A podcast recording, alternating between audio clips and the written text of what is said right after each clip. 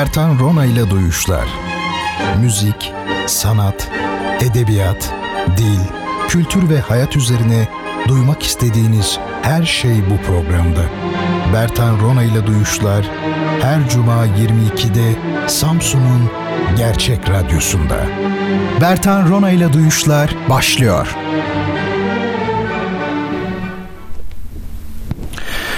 Efendim hepinize iyi geceler diliyorum. Bertan ile Duyuşlar an itibariyle başlamıştır. Görüşmeyeli iyi olduğunuzu ümit ederim hepinizin. Şu an Ankara'dayım. E, bu geceki programı, bu haftaki programı Ankara'dan yapacağız. Yine klasik bir kongre gezisi. E, öyle söyleyebilirim. Efendim Bertan Rona ile Duyuşlar programını belki ilk defa dinleyenler vardır. Onlar için programımızın daha çok sanat, edebiyat ve düşünce e, ağırlıklı bir program olduğunu söyleyelim. Hani eğlence programı değiliz gibi bir şey var ya. Bence eğlence programıyız.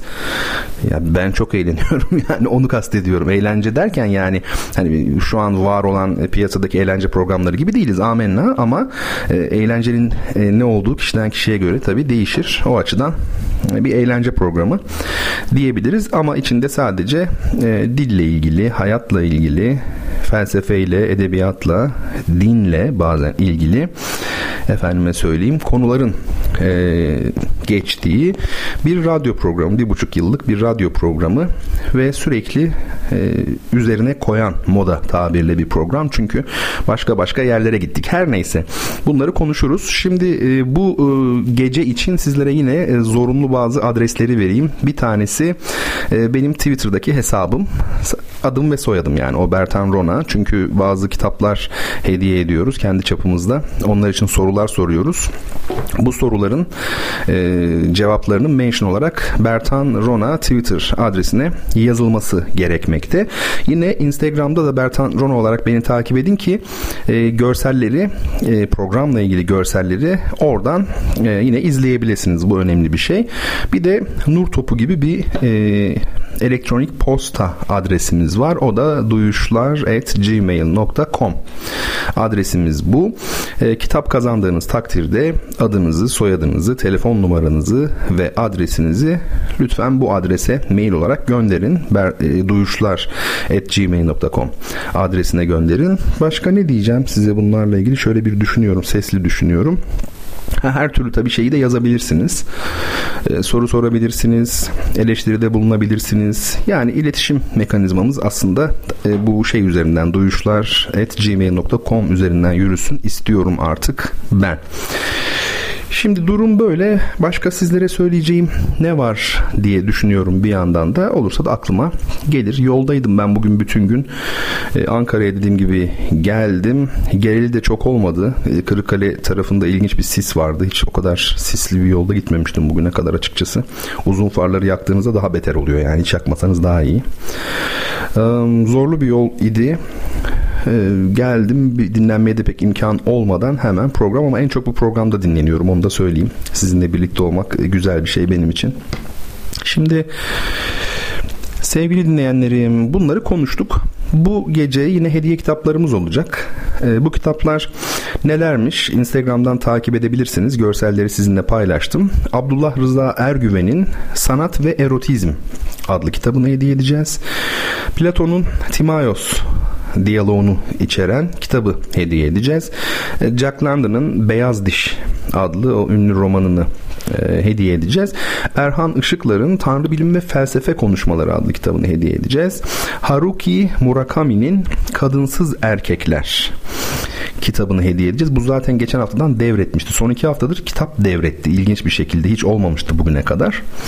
Kadınsız erkekler dünyanın temel problemi nedir diye sorsalar budur derdim ya herhalde. Bir öyle yazmıştım. Dünyamızın en temel sorunu testosterondur diye. Bu da herhalde onun bir varyantı olur. Neyse bunlar tabii e, şeye e, şeye çok açık e, tevhile e, açık şeyler ve Ben Deniz'in İstanbul'u izliyorum ağzım açık adlı kitabını da bunlarla beraber göndereceğiz. Bu kitabın henüz yani şöyle baskısı tükendiği için bu yeni adla henüz basılmadığı için e, kazananları ben ayrı bir yerde not tutuyorum. Dolayısıyla toplu halde göndereceğim. E, bir de Instagram'daki fotoğraflara şeyi ekledim. Geçen hafta yetiştirememiştim. İmge ve Göz. Bu kitabı tanıttım. Bunu hediye etmiyoruz. E, bu benim e, kütüphanemdeki bir kitaptı. Sizlere geçen hafta tanıtmıştım. Fotoğrafını çekmiştim kendim e, bakarken. Onu unutmuştum yüklemeyi. Şimdi araya sıkıştırayım dedim. Bir notum var bunlarla ilgili. Her hafta bunu söylemek zorundayım. E, gördüğünüz tabi görsellerle kitapların kendisi arasında farklılık olabiliyor. Çünkü bunlar ikinci el kitaplar. Ben de nadir kitaptan beğeniyorum. Sipariş ediyorum bir şekilde. Dolayısıyla bazen görsel olmuyor filan ama kitap aynı kitaptır. Yani şüphe etmeyelim. Biz de herhalde artık yani kitabın rengini falan temizliğini falan düşünecek insanlar değiliz. Bizim için içeriği önemli. Zaten niye ikinci el alıyoruz artık? Paramız daha çok artsın da daha başka e, yardımlarda bulunabilelim diye düşünmüştük. E, o parayı bize veren de zaten Digivol görüntüleme ve güvenlik sistemleri. Instagram'da e, görüyorsunuz o şekilde not düştüm ben. Her hafta yazıyorum. Genel Müdürü Selçuk Çelik Bey sağ olsun bizim kitaplarımızın tedarikçisi öyle söyleyelim. Yani sizlerin e, kazandığınız, kazanacağınız kitaplar onlar tarafından temin edilen kitaplar. Kendilerine çok çok e, teşekkür ediyorum. Çok daha başka güzel işlere de imza atacağız. Biliyorsunuz bir Van kampanyamız vardı bizim kampanyamız e, hitama ermiştir, sonlandı.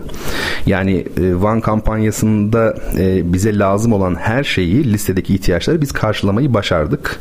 Bu çok güzel bir şey. Biraz hafif ilk kampanyamız olmasından dolayı belki tecrübesizliğin de etkisiyle 3 haftayı buldu belki bir ayı bilmiyorum ama önemli olan karşılayabilmekti. Biz de kendi etimizi budumuzu en azından görmüş olduk çapımızı. E, bir oranda Türkiye'nin dört tarafından insanlar tabii gönderdiler ama kalan epeyce bir şey vardı. Onu da yine Digivol görüntüleme ve güvenlik sistemleri üstlendi. E, Selçuk Bey hocam ne kaldıysa geriye biz onu tamamlarız dedi. Kendilerine bunun için de ayrıca teşekkür ediyorum. Ee, bir de ayrıca yine bir başka firmamızın desteğiyle yine o okulumuza, Van'daki okulumuza, onun yakınlarına belki okul demeyelim de bakılır o tabii bir e, çocuk parkı düşünülüyor e, bahar aylarında. Bu da tamamen karşılıksız bir hediye olarak. Tabi bunlar da Bertan Onay'ı çok mutlu ediyor tahmin edeceğiniz gibi. Ama ben en çok kime teşekkür edeceğim biliyor musunuz? Konservatuardaki talebelerime. E, onlar öğrenci 18, 19, 20, 21, 22 yaş civarında hepsi aşağı yukarı ve onlar da epey bir şeyler aldılar. Yani e, kampanya için benim odama getirdiler. Hocam ben işte el işi kağıdı aldım. Hocam ben kurşun kalem aldım. Ne aldıklarının benim için hiçbir önemi yok. Önemli olan e, bunu düşünmeleri. Hepsi altından bir kalp taşıyor. E, onlara çok çok teşekkür ediyorum. Hepsine teker teker. E, Can'a, sevgili Can'a, Selvi'ye, Kadir'e, Semih'e, yani hepsine şu an adını anmadığım kişiler de olabilir. Kusura bakmasın sevgili öğrencilerim. Hepsine çok çok teşekkür ediyorum. Bir insanın parası olmazsa sadece gerçekten yardım etmek isterse bile aynı şey bence. Ee, sağ olsunlar e, o bakımdan. Yardım önemli bir şeydir. Yani şu tür düşünceler e, doğru değil. İşte ne oluyor? Bir defa yardım ediyorsunuz. Kendinizi tatmin ediyorsunuz. Sonrasında takip ediyor musunuz? Bunlar doğru düşünceler değil. E, yardımın bir defası, üç defası olmaz. Bir defada yapsanız bile o da yardımdır. Çünkü karşı tarafın buna ihtiyacı var. Demiştim ya birisi bana çok böyle afra tafra yapsa, ukalalık yapsa ama ben onun birazcık yardım edeceğini bilsem bir okul için sineye çekerim demiştim. İşte bundan çekerim. Çünkü yardım söz konusu burada. O bakımdan öyle düşünmemek gerekir. E, tabii ki takip etmek güzel olur. O ayrı ama takip etmeyeceğim sonrasında. E yardım da etmeyeyim. Bu olmaz. Bu doğru değil. E, şimdi sırada Rize'den bir okulumuz olacak ve bir de hemen ardından ya da eş zamanlı yürütebilirsek bir bakacağım ben. E, Tokat'ta bir lisemiz var. E, lütfen göndermeye devam edin. E, mesela e, Tokat'ta bir lise, tabi lise ilkokuldan farklı. Onda e, bir kütüphane kurulması söz konusu okulda. Tabi kaç kitapla bir kütüphane kurulur? Bir lise kütüphanesi bu. En azından bir 500 cilt kitap bence başlangıç için iyi olabilir. Yani 500 ciltin ne demek olduğunu çok iyi bildiğim için söylüyorum. Çoktur yani 500 cilt iyidir ama kütüphane diyorsak da bir 1000 cilt falan. E, dolayısıyla e, lise öğrencilerinin okuyabileceği ev safta Hatta çok değerli müdür yardımcımızın bana göndermiş olduğu ben bir şeye de bakmak isterim. Ee, şimdi sizi burada biraz bekletiyorum ama hocamız bakalım ben sordum çünkü ona ne tür kitaplar istiyorsunuz diye. Ee, hepiniz ne olur not alın ya da aklınızın bir köşesine yazın. Türk klasikleri dünya klasikleri, bilim kurgu, tarih içerikli kitaplar, güncel roman ve hikayeler ve ayrıca şiir kitapları. İşte bunlardan elinizde bağışlayabilecek e, olduğunuz kitaplar varsa ya da maddi olarak imkanınız vardır. Efendime söyleyeyim nadir kitaptan bir yerden alırsınız, yönlendirirsiniz radyoya, radyonun adresine, radyo gerçek adresine. E, çok çok iyi olur. Biz bu okulumuz içinde yani Rize'yi beklemeyelim. Rize bir taraftan devam etsin ilkokul ama bu Tokat içinde e, yürüyelim, yürümeye başlayalım. O bakımdan bir daha söylüyorum. Türk klasikleri, dünya klasikleri ya bir tane vardır fazla okumadığın. Bazen çift oluyor kitap, bir şey oluyor filan. Ya da ikinci el bir tane alırsın. 3 liraya kitap var yani nadir kitapta. Türk klasikleri, dünya klasikleri, bilim kurgu, tarih içerikli kitaplar, güncel romanlar ve hikayeler bir de şiir kitapları. Bunlardan rica ediyoruz. Radyo Gerçeğe e, adresini geçen hafta söylemiştim. Yine söylerim yani. E, ezberimde yok ama bakarız. internette de var zaten. Radyo Gerçek Samsun deyin hemen çıkar. Şimdi e, mesele böyle şimdilik.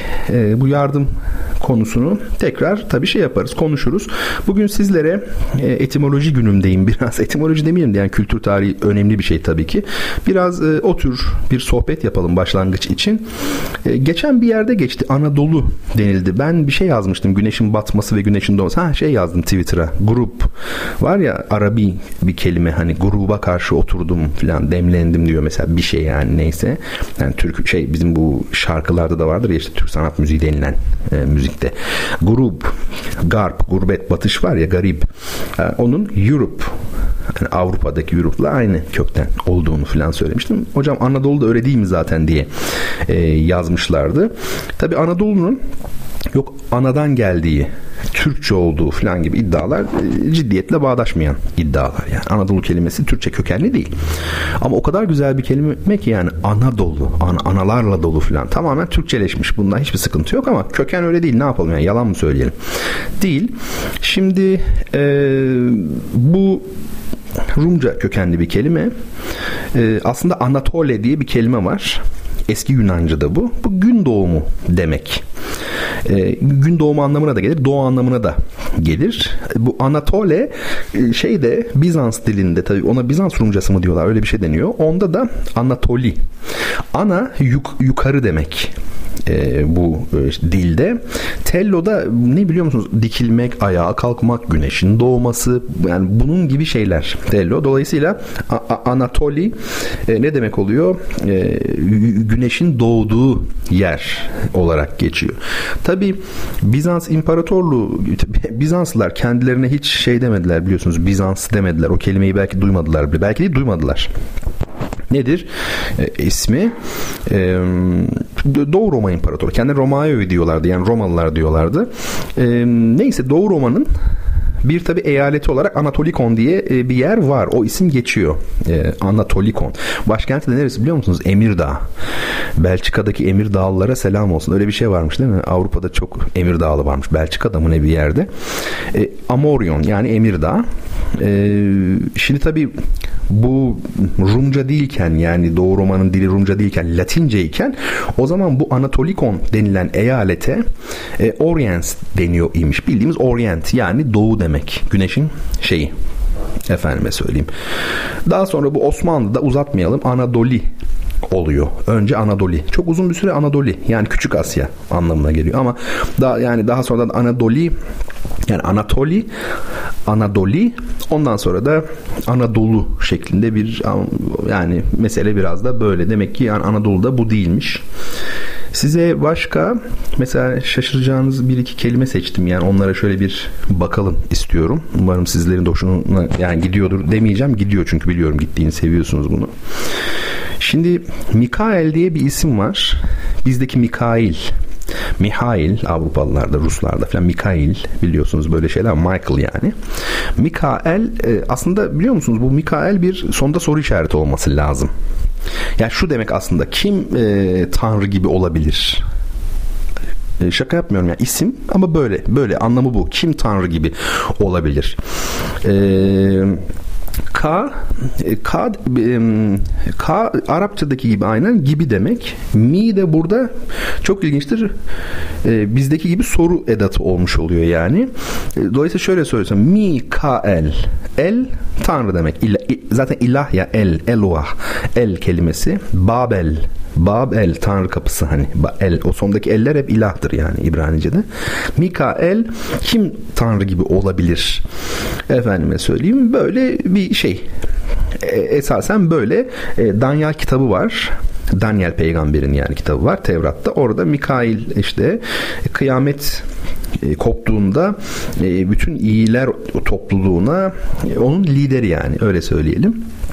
İncil'de daha değişik şeytanı alaşağı edeceği falan söyleniyor. Aslında aynı köken olarak aynı yerden devşirilmiş olduğu da e, son derece belli. Yunanlar Mikail demişler. E, Latincesi yine Mikail olmuş. Nasıl okunuyorsa artık ben Latince bilmiyorum çok. Okunuşunu çok bilmiyorum. Ama mesela Cicero diye okuyoruz. Onun Kikero diye okunduğunu biliyorum. Yani okunuşlarını biraz biliyorum ama çok iyi değilim açıkçası. Çalışmak lazım, bakmak lazım. Çok tembelleştim yani. Arapçası da Mikail biliyorsunuz. Şimdi aslında Um, 16. yüzyıla kadar normalde İngilizce'de bu kelimenin Meikle diye okunması lazım. Meikle. Aynen böyle Meikle. Ama bir diftong haline geliyor uzun i sesi 16. yüzyıldan sonra İngilizce'de. E, o tarihten beri Meikle yani bu uzun i diftong haline gelince ma, I, I oluyor. Yani i, I iki sesle karşılanıyor. Yani diftong dediği şey Michael oluyor. Söylenmesi de. Bu kısaltması da ne biliyorsunuz? Rocky 1'i izleyen var mı? Rocky 1. Ya hepsinde var herhalde. Mick var ya onun antrenörü yaşlı. Kalbini kırıyor da çok üzülüyor falan peşinden koşuyor. Ne diz çöküyor önünde e, genç Rocky. Öyle söyleyeyim. Onda şey Mick yani e, efendime söyleyeyim Rocky'nin de ismini nasıl seçmişler? Rocky Marciano'dan seçmişler. Rocky yani sağlam kaya gibi herhalde. Soyad Stallone zaten biliyorsunuz aygır demek yani. Stallone e, öyle bir şey. Neyse Mick bir de Mickey Mouse diye bir şey var.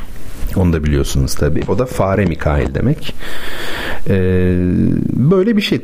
Melek çok tabi yani sonuçta e, Kur'an-ı Kerim'in de yabancı vokabüleri e, tamamen yani İbranice kökenlidir aslında. İbrani ve Arami çok kelime var orada. Mesela teknik terimlerin tabiri caizse yani teknik diyorum tamama yakın öyledir. Mesela Gabriel efendime söyleyeyim Yişmael, şeytan gibi şeyler yani. Mesela Azrail geçmez ama yani Kur'an'da Melekül Mevt diye geçiyor. O yani öyle bir şey yok yani Azrail. Kur'an'da geçmez o. O biraz İsrailiyattan tabi olan bir şey. E, Gabriel bir tanesi Rafael biliyorsunuz. Rafael'e de biz İsrafil diyoruz. Onlar Rafael diyorlar. E, Gabriel Allah'ın gücü anlamına geliyor. Yani gücü ya da aslında zorlaması yani cebir aslında ki Cibril. Hani Cibril denilen şey aslında o olmuş oluyor. Böyle bir uyum var arada. Efendime söyleyeyim. E, tabii yani G biliyorsunuz e, İbranice G, Arapça C olduğu için Cebrail olmuş. Uzun hece olmuş da Gabriel, Cebrail. E, Rafael denilen meleğin de aslında isim olarak anlamı Allah şifa verir şeyi bu Tanrı şifa verir. Allah demeyelim bu konuları kullanırken Allah demek istemiyorum. Tanrı demek belki daha doğru. Şifa verir diyor. Efendime söyleyeyim. E, başka hangi melek kaldı zaten? Dediğim gibi Azrail kaldı. O da geçmiyor. Bildiğim kadarıyla yani yazın beni düzeltin. Benim bildiğim e, Kur'an'da Azrail kelimesi geçmez. Yani mele, ölüm meleği diye geçer. Melekül mevt diye geçer. O işte biraz şey Kabala da çok geçer mesela şeyin yani Yahudi e, mistisizmi diyebileceğimiz Kabala içerisinde çok fazla geçiyor açıkçası. Efendim başka kelimelerimiz çok aslında. Hadi bir tane daha yapalım mesela. Bu da çok güzel bir kelime. Kaynak soruyorlar hocam burada kaynak var mı? O dolu. Benim de zaten çok okuduğum, yararlandığım, şu anda baktığım kaynaklar. Sevan Nişanyan'ın kitapları vardır. Orada biraz şey gibi kelime bazı bir ve iki kitapları var. Orada bunlar hep anlatılıyor zaten ve hani şey e, daha kültür tarihiyle ilişki kurularak anlatıldığı için zengin bence. Bu Fırat Nehri benim çocukluğumun nehridir. Yani çok özeldir benim için e, Fırat Nehri. Purattu diye bir ismi varmış bunun en eski isimlerinden bir tanesi. Tabi Purattu e, diğer dillerdeki P Arapçada F olur. Yani Platon, Felatun bunu defalarca söylendi. Hani P yok çünkü Arapçada. E, Perattu ne olmuş? Purattu, Fırat. F'ye dönüştüğü kesin. E, efendim Fırat biz Fırat diyoruz. O aslında Arapçadaki şekli yani. Yunancası Öfrates demiş Yunanlar. Sonda tabii yine eril takısı var muhtemelen. Ee, artık Yunanlar ne, hangi dilden aldılar? Süryaniceden mi? O zaman var mıydı Süryanice? Aramcadan mı aldılar? Arami dilinden mi? Onu tam olarak bilmiyorum. Ee, Ermenicesi Eprat, İbranicesi de Frat. Yani belli ki aynı nehir bu. Bu aslında çok ilginçtir. Ee, P-R-T kökü var ya yarılmak. Ee, yarılmak, ortaya e, yani bölünmek, ortadan bölüyorsunuz ya pırt diye bir ses çıkar bakın zaten pıtır. Bu aslında PTR de olsa, PRT de olsa bana göre aynı. Ben lingüistik içi değilim yani e, etimolog da değilim. Ama bunun böyle olduğunu, onomotope olduğunu düşünüyorum. Yani PRT yarılmak var ya bir de PTR var mesela. FTR aynıdır aslında. E, FTR mesela iftar, fatır, fıtır. Ortadan bölünmek, çiçeğin açılması gibi. Tefsir de aslında olur. T'sini at baştaki FSR oldu. O da yarmak, açmak ya yani şerh gibi tıpkı. Dolayısıyla bu e, yarılmak, bölünmek. Peki Fırat neyi yarıyor, neyi bölüyor? Şimdi böyle bir şey var Fırat Nehri için. Yani niye ona böyle bir ad verilmiş? Acaba işte Suriye ile e, Asur sınırında olduğu için mi böyle bir ad verilmiş? Yani bu ilginçtir. Ya da derin bir yarıkta akıyor olabilir. Belki de o nedenle öyle söylemiş. Fırat gerçekten derin bir yatakta atar yani. E, akar. E, Dicle'nin şeyi İdiglat eski ismi. E, bu İbrances'te bir isim vardı onu unuttum. Hezekiel değil de benzer bir ismi var. Hezekiel peygamber ismi tabi de İdiglat esas ismi yani öyle söyleyeyim. Bunun manası çok açık yani niye verildiği çok açık. Çünkü hızlı akan demek İdiglat için. Dicle hızlı akar gerçekten Fırat'a göre. Daha hafif bir nehirdir zaten. Dicle'yi görenler bilirler. E, Arapçada tabi yine Diglat, Diclat olmuş. Yani işte dedi konuştuk ya yani o G'ler C olduğu için. Onu söyleyelim. Efendim Farsçası ya eski Farsçada Tiglat, işte Tigrat efendime söyleyeyim. E, Yunancası Tigris. E, bu işte kaplan anlamına gelen bildiğimiz Tigris var ya yani Tiger, Tigris onunla birleştirilmiş. Daha yine Twitter'a yazmıştım bizdeki tekir kedisi gibi, İngiliz'deki Tiger gibi filan. Vesaire vesaire. Fırat Nehri şu bakımdan önemli onu söyleyelim. Fırat öyle bir nehir ki yani Fırat'ın aktığı yerin doğusuyla batısı tarih boyunca hep farklı olmuş. Bir nehir bunu yapabilir mi? Yapabilir. Coğrafya kaderdir şey çok moda oldu ya artık yani İbn Haldun'un e, ünlü aforizması öyle söyleyelim. E, yani bir nehir bunu yapabilir mi? Yap, yapabilir. Tarih boyunca Fırat'ın doğusuyla batısında farklı diller konuşulmuş. Her zaman ama. Yani bu Doğu Roma İmparatorluğu döneminde de böyle. E, bu beni büyülüyor tabii yani. Bir coğrafi figürün bunu yapabiliyor olması gerçekten e, enteresan. Gerçekten büyüleyici bir şey. Efendim neyse hızlı bir giriş yaptık programa. Önce uzun uzun kitaplar, kampanyalar falan derken hafif bir kültür tarihi yani etimoloji. Bazen bir şey yazıyorum. Mesela etimolog birisi ya da dil bilimiyle ilgili birisi öyleleri çok biliyor musunuz? Ya ben bu konuyu biliyorum demek için bir şey yazıyorlar yani. Biz de hep beraber onun aslında o konuyu bildiğini anlıyoruz. Ya etimolog, etimolog olduğumu zaten iddia etmiyorum. Ha, burada konuştuklarımızdan çok çok fazlasını biliyorum. Ses dönüşümleri falan şunlar harfler ne neye dönüşür eski Farsçada bilmem ne falan ama benim derdim zaten o da değil. Ne yapayım ya şu kelime buna dönüş. Bana çok teknik geliyor, anlamsız geliyor. Bu son anlattıklarım benim için daha heyecanlı. Yani Fırat'ın mesela böyle bir yarık oluşturması. Adının da böyle olması mesela. Hadi buyurun eski insanlar bunu bilip de mi böyle bir isim verdiler? Doktora tezi konusu. Yani doktora tezi değil yani ne bileyim üniversite kursam bu şey için yeridir. Bu problem için. Yani bu güzel. Yoksa kelimelerden e, onlara saplanıp kalmak değil. Oradan yola çıkarak bambaşka yerlere gitmek. Önemli olan şey bu. Şimdi bir müzik dinleyelim hadi birlikte. Ee, bu akşam her türden müzik olacak. Caz olacak, efendime söyleyeyim. E, pop olacak, rock olacak, klasik olacak ve halk müziği de olacak. Önce halk müziğiyle başlayalım. Geçen hafta halk müzik gecesi yapmıştık. Hiç yapmadığımız bir şey. E, bu hafta da şimdi hani 5 çeşit müzik var. Halk müziğiyle başlayalım. Çok çok sevdiğim bir türkü. Karadeniz türküsü. Sevdiğimi bilirsiniz benim Karadeniz'i. Halanun Dereleri. Halanun Dereleri bu Çamlıhemşin tarafında bu Pokut Yaylası civarı ile ilgili de bir türkü aynı zamanda. Bana göre Karadeniz musiki folklorunun e, pek çok özelliğini taşıyor ama tabii şey modern bir düzenleme yani otantik haliyle değil. O konulara girmeyelim hiç gerek yok. Gökhan Birben'in yorumuyla dinleyeceğiz biz. Sorumu da sorayım ama birinci kitabımızı göndermek için e, sorumu. Bu sorunun cevabını Twitter üzerinden Vertan Rona hesabına mention yazarak bildiriyorsunuz. İlk kişi olursanız yazan ilk kişi e, o zaman e, kitabınızı kazanmış oluyorsunuz ama duyuşlar at gmail.com adresine de adınızı, soyadınızı, telefon numaranızı, adresinizi lütfedip yazıyorsunuz ki arkadaşlarım size gönderebilsinler. Müzikten önce sorumu da sorayım. Ondan sonra araya girelim. Soru şöyle. Biraz belki erkekler avantajlı olabilir bu soruda. Avrupa'daki futbol takımları arasında en fazla kupa almış olan ve yüzyılın takımı seçilen futbol takımı hangisidir? Efendim Halan'ın dereleri ve sizi hem müzikle hem de soruyla baş başa bırakıyorum. Görüşmek dileğiyle.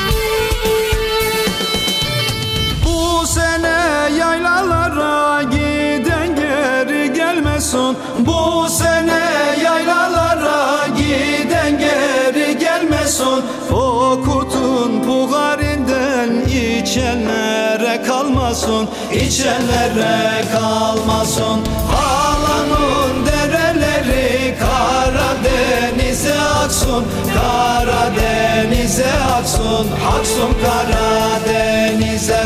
Ayşeler, Fadimeler Hatice, Emineler. Eğer bizim olmazsa Yerin dibine batsın Ayşeler, Fadimeler Hatice, Emineler. Eğer bizim olmazsa Yerin dibine batsın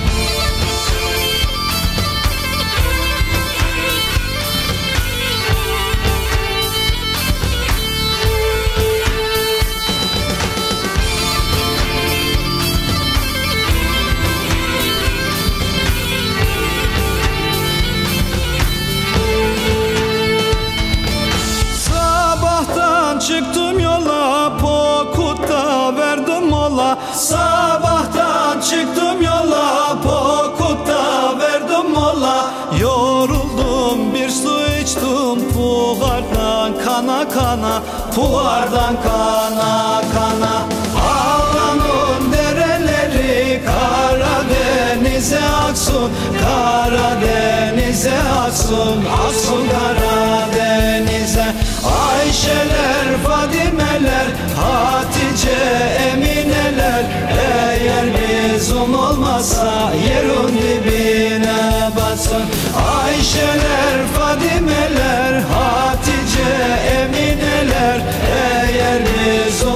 olmazsa yerin dibine batsın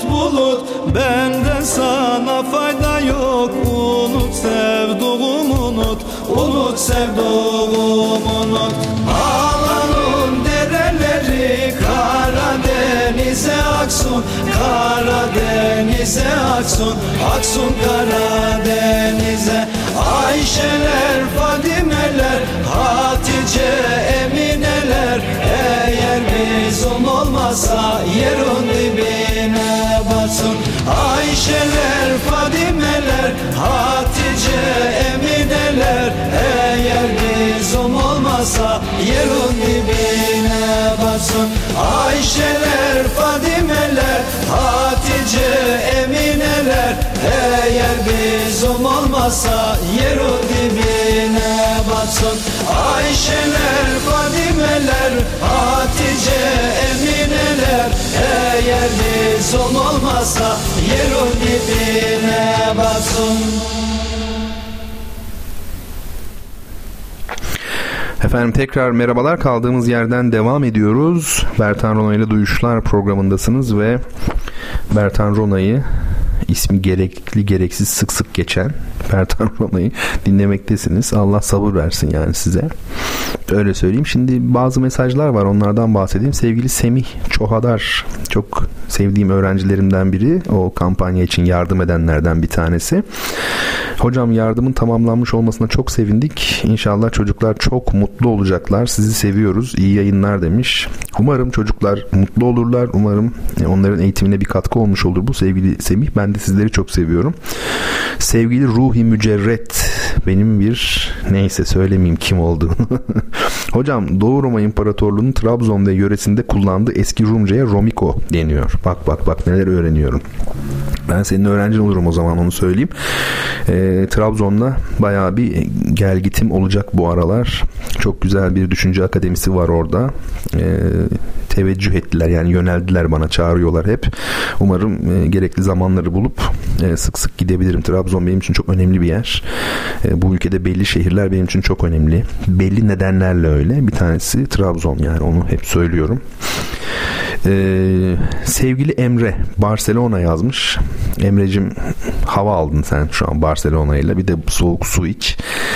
Hüseyin Demir Hüseyin Real Madrid demiş. Doğru cevap Real Madrid. Mesture Hanım yani şimdi aslında pozitif ayrımcılık yapmak lazım. Yani hanımlar bu konuda dezavantajlı. Futbolu genelde takip etmiyorlar. Ve yine ikinci olmuş. Bu arada Hüseyin'in kitabını okuyor musunuz? Ben bir defa çıktığında burada duyurdum. Ertesi hafta kısaca bir galiba söyledim. Ondan sonra ben de hiç anmadım yani. Bu ayıp oldu. Hüseyin'in çok güzel bir kitabı çıktı. Bir tane de çok nazik bir şekilde bana gönderdi. Kitabın adı Lat. İnsana dair pek çok şeyi bulabileceğiniz bir kitap. Hüseyin Demir Lat diye aratıyorsunuz buluyorsunuz ya da Hüseyin'e ulaşın Twitter'dan yani. Anlatabiliyor muyum? Dolayısıyla e, kitabı okuyun yani lütfen çok rica ediyorum. Real Madrid yazan pek çok kişi var. Öğrencilerim bayağı dinliyor. Sevgili Kadir de Real Madrid yazmış. Kadir'cim Real Madrid ama işte hızlı olacağız yani. Sevgili Kadir de kampanya için gerçekten çok uğraştı. Yardımcı oldu. Bunlar benim çok sevdiğim hem arkadaşım hem meslektaşım hem öğrencim yani. Üçü beraber. Üçü beraber olmadım zaten bir şeyi yok yani. Kıymeti yok. Evet Barcelona değil. Tabi özellikle yaşı daha çok genç olan arkadaşlar son yıllardaki parlaklığına bakarak Barcelona demiş olabilir ama Real Madrid'le mukayese edilebilecek bir şey ee, bir takım değil. Tabii ki Real Madrid yüzyılın takımı olarak kabul edilebilecek takım o. Ee, şöyle demiş sevgili Hüseyin. Hocam eğer ilk bilen bensem o kitap sizde kalsın demiş. Birkaç kitap daha göndereceğim onlarla birlikte ihtiyacı olan okula verirsiniz. Hüseyin'cim çok teşekkürler ama kitabın adı neydi ilk kitabın adı? Sanat ve Erotizm. Yani bunu bence göndermeyelim e, okullara. Yani biraz erken olur ilkokul için sanat ve erotizm. Aslında lise için bence olabilir ama e, neyse yani ilkokula göndermeyeceğimize göre şu, tamam o zaman şöyle yapalım sevgili Hüseyin. Sen e, bende kalmasına cevaz veriyorsan, izin veriyorsan yani kitabından e, vazgeçiyorsan, bağışlıyorsan ben onun nereye gönderilmesi gerektiğini bulurum yani sen hiç merak etme. İyi bir ekip çalışıyor. İleride bu konuda çok güzel şeyler duyacaksınız. Hep beraber sizlerle aile gibiyiz. Laf olsun dediği gerçekten öyle güzel şeyler yapacağız. Tamam Hüseyin'den biraz da böyle emri vakiyle söke söke aldık kitabını. Ben size Real Madrid ile ilgili bir şey söyleyeyim. Özellikle Barcelona yazanlara bir şey söyleyeyim. E, biliyorsunuz 2000 yılında Galatasaray neyi aldı? UEFA kupasını aldı. Futbolda hiç ilgim yok ama bu olay ilgimi çekmişti. Şimdi anlatacağım olay. Galatasaray UEFA kupasını kazandı. Real Madrid de tabii ki Şampiyonlar Ligi'ni kazandı o sene. Sık sık yaptığı gibi. Ne demek Şampiyonlar Ligi? Yani UEFA kupasından daha yukarıda bir kupa. En üst kupa Avrupa'da. Şampiyonların Ligi çünkü. UEFA o sene galiba değil mi? İkinci, üçüncü olanlar arasındaki lig olmuş oluyor. Neyse. Ve tabii adetlendir e, her yıl Şampiyonlar Ligi'ni kazanan kulüple UEFA kupasını kazanan kulüp bir maç yapıyor. Buna da Süper Kupa deniyor. Ya inanılmaz bir şey değil mi? Yani iki şampiyon. Süper Kupa deniyor. 2000 yılında Süper Kupa maçına e, bilenler vardır mutlaka. Real Madrid ile Galatasaray çıktı tabii ki. Şampiyonlar Ligi şampiyonuyla UEFA şampiyonu olarak. Ve Real Madrid'in başkanı uçakta şöyle demiş e, takıma, bütün futbolculara bir konuşma yapmış. Uçak, uçak havadayken herhalde oluyor bu. Demiş ki e, bu kulübün şeyinde müzesinde e, müze biliyorsunuz bu Musa kelimesinden geliyor. Yani ilham perileri değil mi? Peri yani perili köşk var ya müze aslında perili köşk demektir. Ondan sonra zaten resimlerle ne oluyor? Galeri oluyor filan. O da ayrı bir şey konuşuruz. Bu e, uçakta giderken bu kulübün demiş müzesinde her kupa var. İşte 13 tane Şampiyonlar Ligi. 10 tane UEFA kupası ya da 27 tane İspanya Ligi şampiyonu. Yok yok inanılmaz. Ama biliyor musunuz demiş bir tek kupa eksik. Bir kupa yok. O da Süper Kupa. O yok. Demiş ki ben bu kupayı çok arzu ediyorum. Yani Süper Kupa'nın da Real Madrid'in müzesinde bulunmasını istiyorum. Ve demiş yarın benim doğum günüm. İşte maçın olduğu günü söylüyor veya iki gün sonra fark bilmiyorum. Lütfen bu kupayı bana hediye edin demiş. Bunu futbolcularına söylüyor düşünebiliyor musunuz? Kulüp başkanı. E, tabii ne oldu? Edemedi. hani ekşi sözlükte yazıyorlar ya böyle bir altta not edemedi. Hediye edemediler yani futbolcular. Çünkü Galatasaray kazandı. Neyse böyle bir şey yani. Bakın duyuşlar tarihinde yine bir ilki yaşadık. Futbolla ilgili ilk defa benim için önemli bir kitap. Sizin için de çok önemli bir kitap onu söyleyeyim. Ay ne kadar ukalacı oldu değil mi? Sizin için de çok önemli falan. Yani ona ben karar veremem ama şimdi okuyunca bana hak vereceksiniz. Yani dinleyince daha doğrusu söylediklerimi. Şimdi e, bu kitap ben konservatuvarın daha ilk yılında filanken böyle çok küçüğüm ama yaş olarak yani liseyi yeni bitirmiş gibi düşündüm böyle 17 falan 18. Bir hocamız vardı. İsmi lazım değil vermeyeyim ismini. Hocamız çok büyük müzisyendi yani gerçekten çok büyük müzisyendi. Onun ötesinde idealist bir hocaydı. Yani çok çalışkandı, çok idealistti. Belli bir siyasal görüşü vardı. Sol görüşlüydü hoca. E, normalde bizim bu müzik camiasında genellikle siyasi eğilim hiç yoktur neredeyse. Yani pek bilinmez yani bu konular daha çok sanat hani şey ama onun öyle değildi yani o net bir görüşü vardı. Neyse bir gün derste bize bir kitaptan bahsetti efendime söyleyeyim bu kitaptı işte o Besteci Yoluz ve bunun çevirmenini söyledi Halim Spatar. Belki duyanlar vardır aranızda. Halim. Halim diyoruz ya bu arada Halim. Şimdi bir bizim ya o da vefat etti. Ee, İpek Çetinkaya eski rejisörlerden tiyatrocu aynı zamanda Aşkı Memnu operasını Selman Adan'ın sahneye koymuş bir isim. Tanışma imkanım olmuştu. Ağır hastaydı o zaman kanser rahatsızlığı vardı. Bu şeyde de tabii Keşan Ali Destanı'nın Haldun Taner'in oyunu onun da dünya premierinde var yanılmıyorsam. Çetin İpekkaya söylemişti. Bir çocuğa demiş çocuğum senin babanın adı ne filan. Ha senin adın ne demiş pardon çocuğa. O da şey demiş Halim demiş. Oğlum Halim olur mu demiş senin adın Halim'dir demiş. Çocuk da demiş ki ya babam da Halim diyor demiş. E, o da ne diyor biliyor musunuz? Oğlum demiş o senin babanın hali. Yani babanın hali vahim ya. Halim olur mu ya? Halim. Halim Spatar. Halim Spatar ya kim bunu çeviren dedi kitabı. Halim Spatar kim olduğunu biliyor musunuz dedi. Hocam çevirmen dedim. Nerede çevirdiğini biliyor musun bu kitabı dedi. Ben de tesadüfen bir yerden biliyorum. Hocam hapishanede çevirmiştir dedim.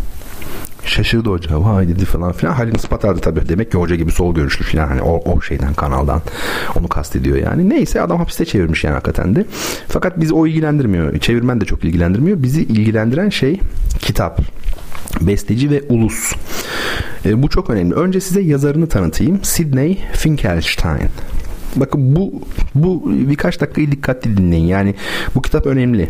Hani insanlarda şöyle bir şey var ya ben klasik müziği anlamak istiyorum, anlayarak dinlemek istiyorum gibi. İşte anahtarı kısmen bu kitapta. Öyle söyleyeyim şöyle diyor. Amerikalı yazar ve müzik eleştirmeni Sidney Finkelstein öğrenimini College of the City of New York, Columbia Üniversitesi ve New York Üniversitesi'nde yapmış. Allah Allah. Yani şey sağlam okullar. Edebi kariyerine 1930'larda kitap tanıtım yazılarıyla başlamış. İkinci Dünya Savaşı'ndan, İkinci Genel Savaş'tan sonra Amerikan ordusunda 4 yıl hizmet görmüş. 47'de yayınlanan ilk kitabı sanat ve toplum, edebiyat, müzik ve görsel sanatlar arasındaki paralellikleri yani koşutlukları bunlara biçim veren toplumsal etki aracılığıyla açıklama yolunda çaba gösteriyormuş. Bu kitabında müziğe yeni bir bakışla yaklaşımı besteci orkestra şefi ve müzik eleştirmeni Virgil Thompson'ın Finkelstein'ı New York Herald Tribune'ın müzik eleştirmenleri arasına almasını sağlamış. Müziğin toplumla ilişkileri ele alan daha sonraki çalışmaları herhalde burada bir düşüklük var. Müziğin toplumla ilişkilerini ele alan daha sonraki çalışmaları caz müziği üzerine işte efendim bir halkın müziği diyor. Müzik neyi anlatır diyor. Efendime söyleyeyim ve besteci de ulustur diyor. Şimdi şu an elimizdeki kitap işte. Efendim şöyle söyleyelim. E, pek çok eseri de var. Uz- uzatmayayım ben. Çeşitli işte farklı alanlarda da eserleri var. E, 1973'te e, son eseri yayınlanıyor efendime söyleyeyim. Şimdi bu kitap niçin önemli? Bu kitap klasik müziğin meselelerini besteci ve ulus diyor ya ismi. Teknik konulara girmeden zaten kendisi müzisyen değil belki teknik olarak o kadar anlatamaz zaten ama o konulara hiç girmeden e, sosyolojik bir zemin üzerinde yani sosyoekonomik ilişkiler altyapı üzerinde anlatıyor. Bu çok önemli bir şey Mozart'ı anlamak için. Ha bu kitap çok gerekli, çok önemli ama saplanıp kalmamak lazım bu kitaba. Yani sadece bu kitaptakiler doğru, onun dışında hani bir ek yapmayalım derseniz olmaz. Yani bir binanın şeyi gibi, temeli gibi, iskeleti gibi düşünelim. Yani bu olmadan olmaz ama üzerine mutlaka ekler yapılması lazım. Çünkü e, sosyoekonomik koşulları e, değerlendirmeden hiçbir üst yapı kurumunu anlayamazsınız. Ne sanat ne felsefe ne şu ne bu. E, bu önemli. Bu kitabı bence alın. Sidney Finkelstein besteci ve ulus. Şeyi de paylaştım. Kapağını paylaştım. Oradan görebilirsiniz. Bu baskısı var mı hala bilmiyorum ama bendeki baskı bu. Bence bu şeyden nadir kitaptan falan bunu getirtin. İyi olur. Ee, içinde de bir sürpriz size okumayayım. Walt Whitman'ın müzik üzerine yazdığı çok ünlü bir şiir var. Türkçe'ye de çevirmişler. Orijinalini de koymuşlar. Ben çok duygulanıyorum bu kitabı elime aldığım zaman. Yani yıllardır hiç yani çok ayıp bir şey bu söyledim ama hani unutmuşum ben bu kitabı böyle bir kitabın var olduğunu ama o hep durmuş kitaplığımda. Ya geçenlerde bir gördüm. Ay bir o günlere gittim birdenbire o kapağı, kokusu, o koridorlarda yürüyüşümü gördüm ya. Benim için çok büyük önemi olan bir kitap. Duygusal bağım var e, ve sizler için önemli. Okursanız gerçekten çok sesli müziği daha iyi anlarsınız öyle söyleyelim. Şimdi ben bu hafta biraz toparlanmaya karar verdim. Yani geçtiğimiz haftalarda anormal yoğunluğumdan dolayı size hissettirdim mi bilmiyorum ama duyuşlar biraz sallandı aslında yani itiraf edeyim şimdi. Nasıl sallandı? Mesela felsefe yapıyorduk biz. Güzel güzel şeye kadar gelmiştik. Sistematik felsefe. Platon'a kadar gelmiştik ya. Yani Thales'ten. O kaldı mesela. 3 aydır yapmıyormuşuz. Onu bir, bu keşfettim yani. Buldum. Geriye dönük baktım. Sonra çalgıları tanıyorduk. O da kalmış. O bakımdan ikisini de yapacağız bu gece. Uzunca bir program olabilir. Şimdi bakır üflemeli çalgılar vardı. Tuba vardı. Biraz e, bundan bahsetmek lazım. Tuba denilen e, çalgıdan bahsetmek lazım. Şimdi Instagram'dan görebiliyor musunuz? Görebiliyor olmanız lazım. Çünkü sizler için efendim yükle şunu bir hatırımda. Ama önce şunu bir hatırlayalım. Bakın orada ne var? Orkestra diye yazmışım. Bunu sizler için yazdım. Çok da yamuk yumuk olmuş ama olsun. Amaca ulaşır. Yaylı çalgılar diyor. Keman. Orkestra bunlardan oluşuyor işte. Üç grup. Üç renk var ya. Yaylılar, üflemeliler, vurmalılar. Yaylı çalgılar keman, viola, violonsel, kontrabas. Üflemeli çalgılar ikiye ayrılıyordu. Tahta üflemeliler. Hepsini yap, yaptık. Gördük. Fagot, klarnet, oboa, flüt. Neye geçmiştik? Bakur üflemelilere geçtik. Trompetten bahsettik. Korno. Hep resmini gördük. Dinledik hatta örneklerini değil mi? Trombon falan. Şimdi korno kaldı. E, korno mu kaldı? Ha, kornoyu iki defa yazmışım. O çok hoşuma gitti. Ya böyle hatalı şeylere bayılıyorum. Ben niye bilmiyorum. Hata hoşuma gidiyor. Bak orada şey var. Trompet, korno, trombon, korno. Nereye korno? Sonuçta tuba olacak. Bugünkü e, bakacağımız çalgının adını yazmamışım. Rezalet ya. Skandal. Neyse o tuba işte. Bir de altta en vurmalı çalgılar var. Onu da yazmadım. Biraz merak edersiniz belki diye. Yeni jenerasyon gençler gibi orada şımarıklık yaptım yani. Bir gülücük mülücük. Efendim Nasıl ama 3 aydır yapmıyoruz ya bunları. Bak size hatırlatıyorum önce. Ondan sonra Tuba işte geldi. Instagram'dan bakabiliyorsunuz değil mi? Bu arada siz bana cevap veriyor musunuz? Gerçi pek soru moru sormadım ama şöyle bir bakayım. Evet hiç kimse bir şey yazmamış gayet güzel. Çünkü soru yoktu zaten ne yazacaksınız. Bu resimde gördüğünüz çalgı tuba. Böyle bir yapısı var. Aslında kornoya da çok benzemiyor. Trombona da zaten benzemiyor. Trompete de çok benzemiyor. Daha farklı. Ya böyle bir çalgı o kadar etkileyici ki zaten görüntüsü bile yeter değil mi? İnsana öyle geliyor böyle. Bronz böyle parlak yapılmış falan böyle. Sesi son derece pes.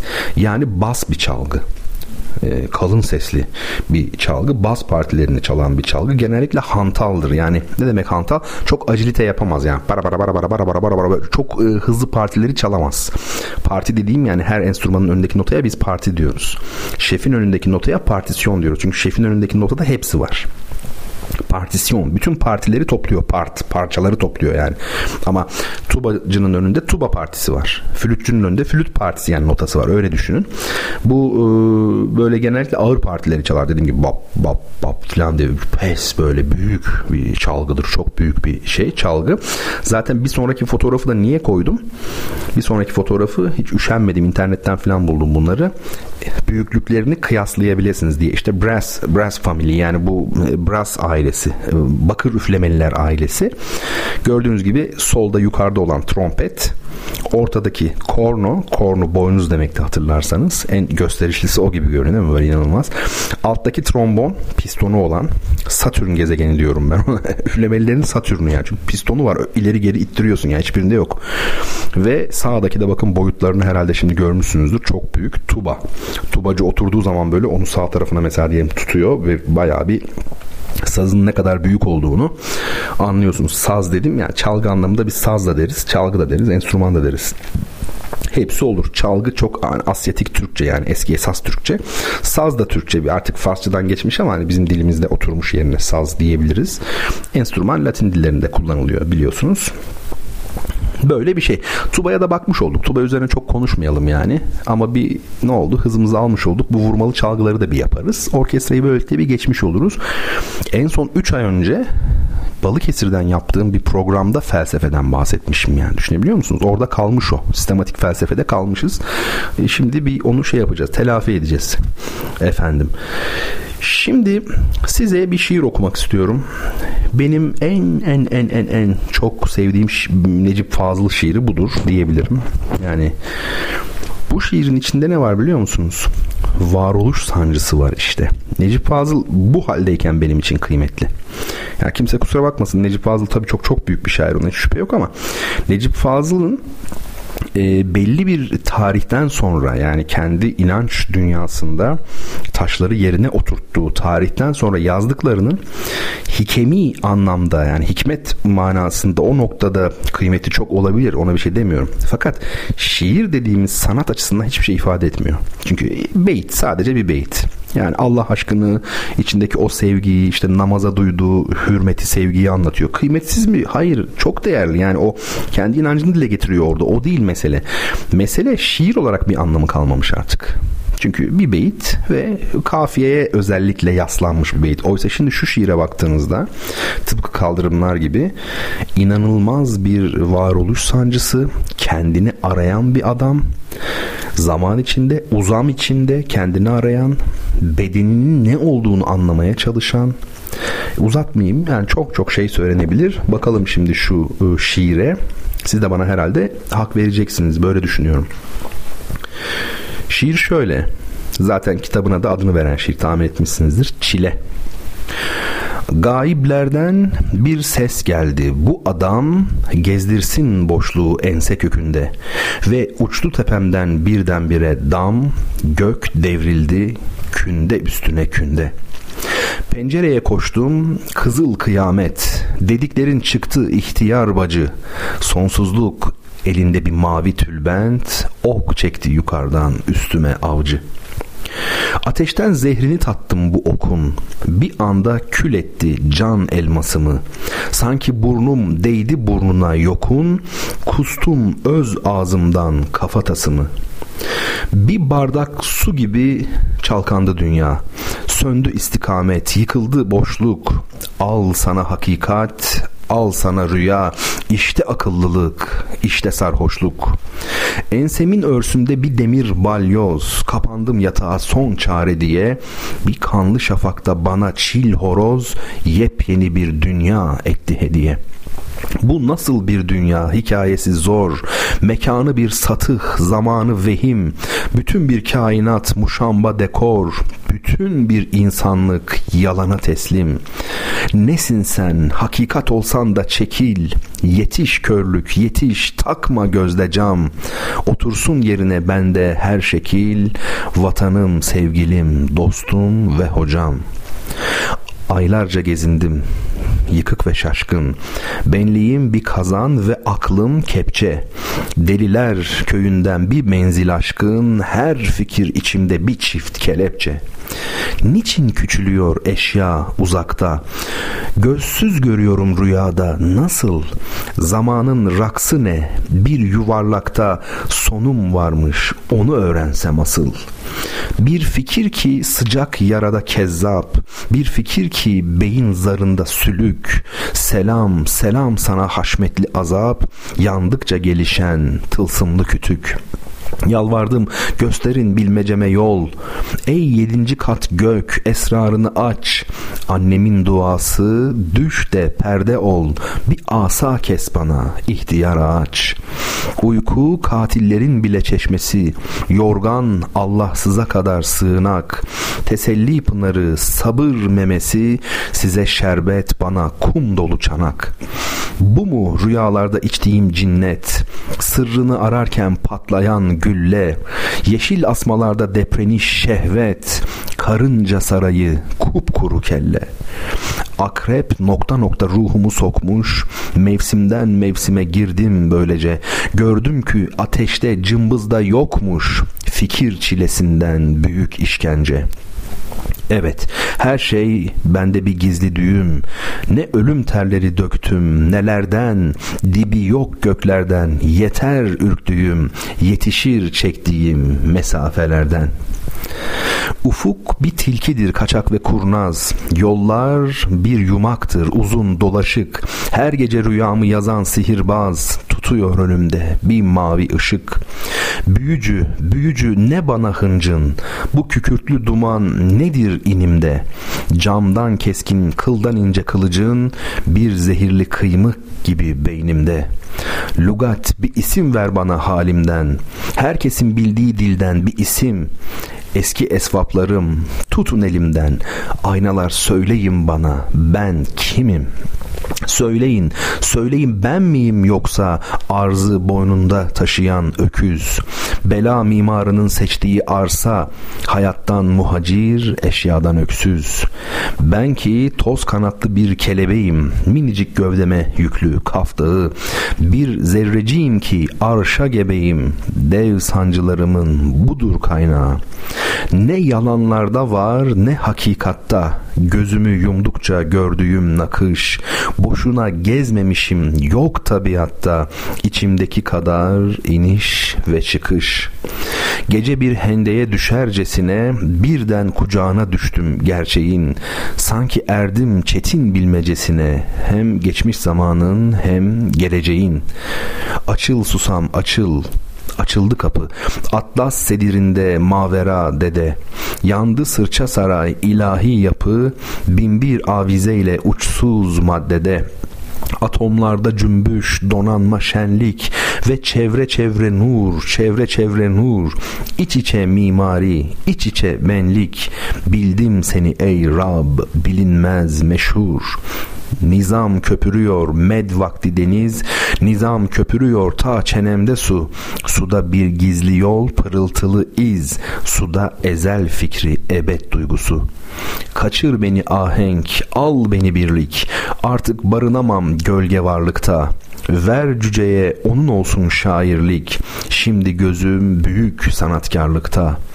Öteler öteler gayemin malı. Mesafe ekinim zaman madenim. Gökte saman yolu benim olmalı.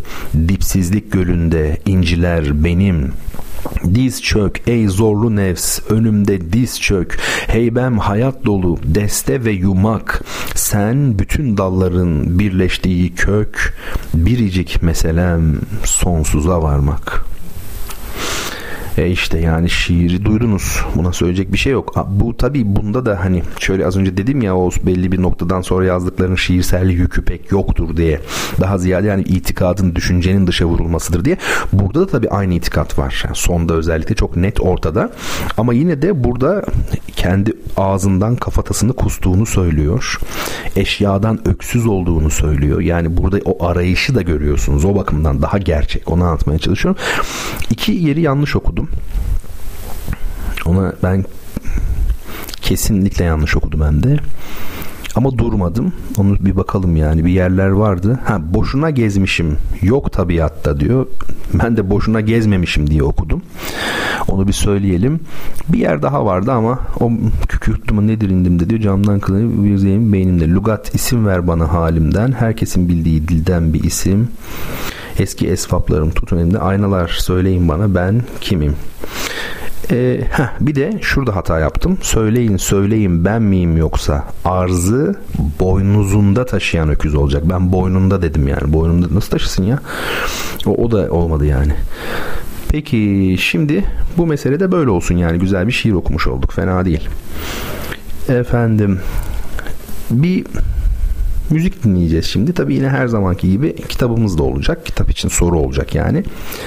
E, müziğimiz çok sevgili hocam bestecilikte kompozisyonda bana çok şey öğreten yani her zaman söylüyorum 3 tane hocam oldu benim hayatım boyunca bana çok şey veren onların ikincisi yani konservatuardaki esas bestecilik bölümündeki hocam rahmetli İstemiyan Tabiloğlu çok değerli bestecimiz Türk bestecilerinden ee, ilk klarnet konçertomuzu yani bir Türk bestecinin yazdığı ilk klarnet konçertosunu yazan besteci onun piyano için yazdığı ve bir kısmını dünyada ilk defa benim seslendirdiğim yani bende çok hatırası anısı var niye yazdığını nasıl yazdığını bu parçaları biliyorum ee, onlar ayrı konular güzel güzel 3 e, prelüt solo piyano için bir e, dinleyelim. Ondan sonra beraber olacağız ama tabi soruyu da sormak lazım. Yani şu ikinci soruyu yine Bertan Rona Twitter hesabına mention olarak yazıyorsunuz. Ee, soru şöyle kısa bir soru. Amerika Birleşik Devletleri başkanlarından John Fitzgerald Kennedy'yi Kennedy var ya Kennedy öldürülen Kennedy onu öldüren suikastçının adı nedir? Kennedy'yi öldüren suikastçının adı nedir? Müziğimizi dinliyoruz. Ondan sonra devam edeceğiz sevgili dostlar.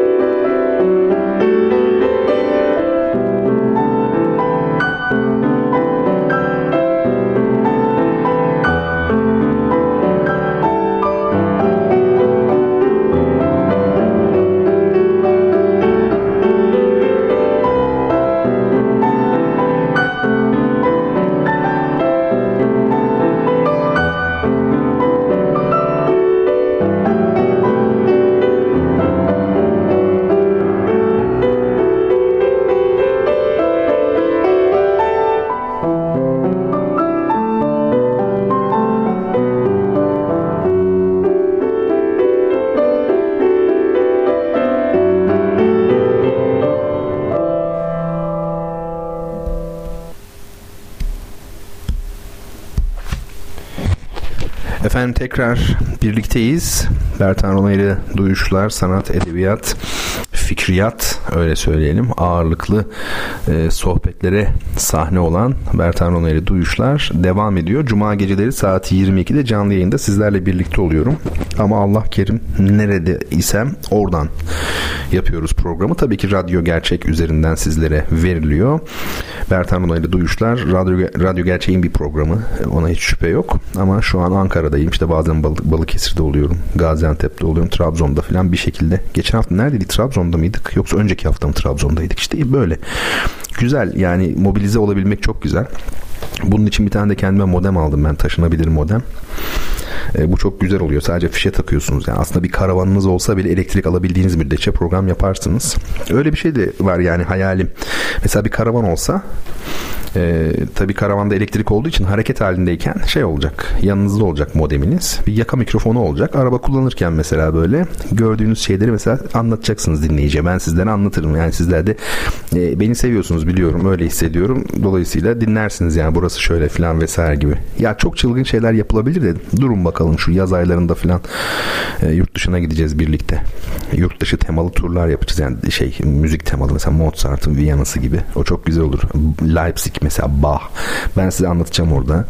Yani Bach nerede yaşadı işte efendim Bach'ın yani ama böyle kitabi bilgiler değil yani mesela Bach Collegium Musicum da mesela direktörmüş. O Collegium Musicum ne demek? Bizdeki işte şey var ya Musiki Cemiyeti. Üsküdar Musiki Cemiyeti meşhur mesela. Onun gibi aynı aslında pek bir fark yok. Şehirle ilişkisini konuşacağız filan. E, o dönemdeki Bah bir burjuva aslında ama e, ne demekti bu o dönem günümüzde nasıl falan yine bir kültür tarihiyle ilgili e, çok hoş bir şeyler olabilir yani bir bakalım. Şimdi Önce sorumuzun cevabına mı baksak ne yapalım? E, şeyi de söyleyelim. Bertan Rona e, hem Twitter'da bulunmaktadır. Yani o kadar kalabalık etmiyor gibi bir ben eksiktim yani. Hem Twitter'dayım diyorum ya yani. Vallahi cümbüş var zaten. Curcuna var. E, ben de bir yani fazladan bir kişi de ben varım. Bertan Rona olarak Twitter'da, Instagram'da aynı şekilde ve duyuşlar at gmail.com kitap kazananlar lütfen adlarını, soyadlarını ve adreslerini telefon numaralarıyla beraber yazsınlar ki yoksa kargo kabul etmiyor bazen. Arkadaşlarım da göndersin. Şimdi şöyle bir bakalım geriye dönük. Bir şeyler bir şeyler var. Ee, Ezel Bey demiş ki hocam orkestra şeflerinin hareketlerine dair söylenecek şeyler de var mı? Olmaz mı? Keşke şu an karşımda olsaydınız toplu halde size biraz orkestra şefi ne işe yarıyor?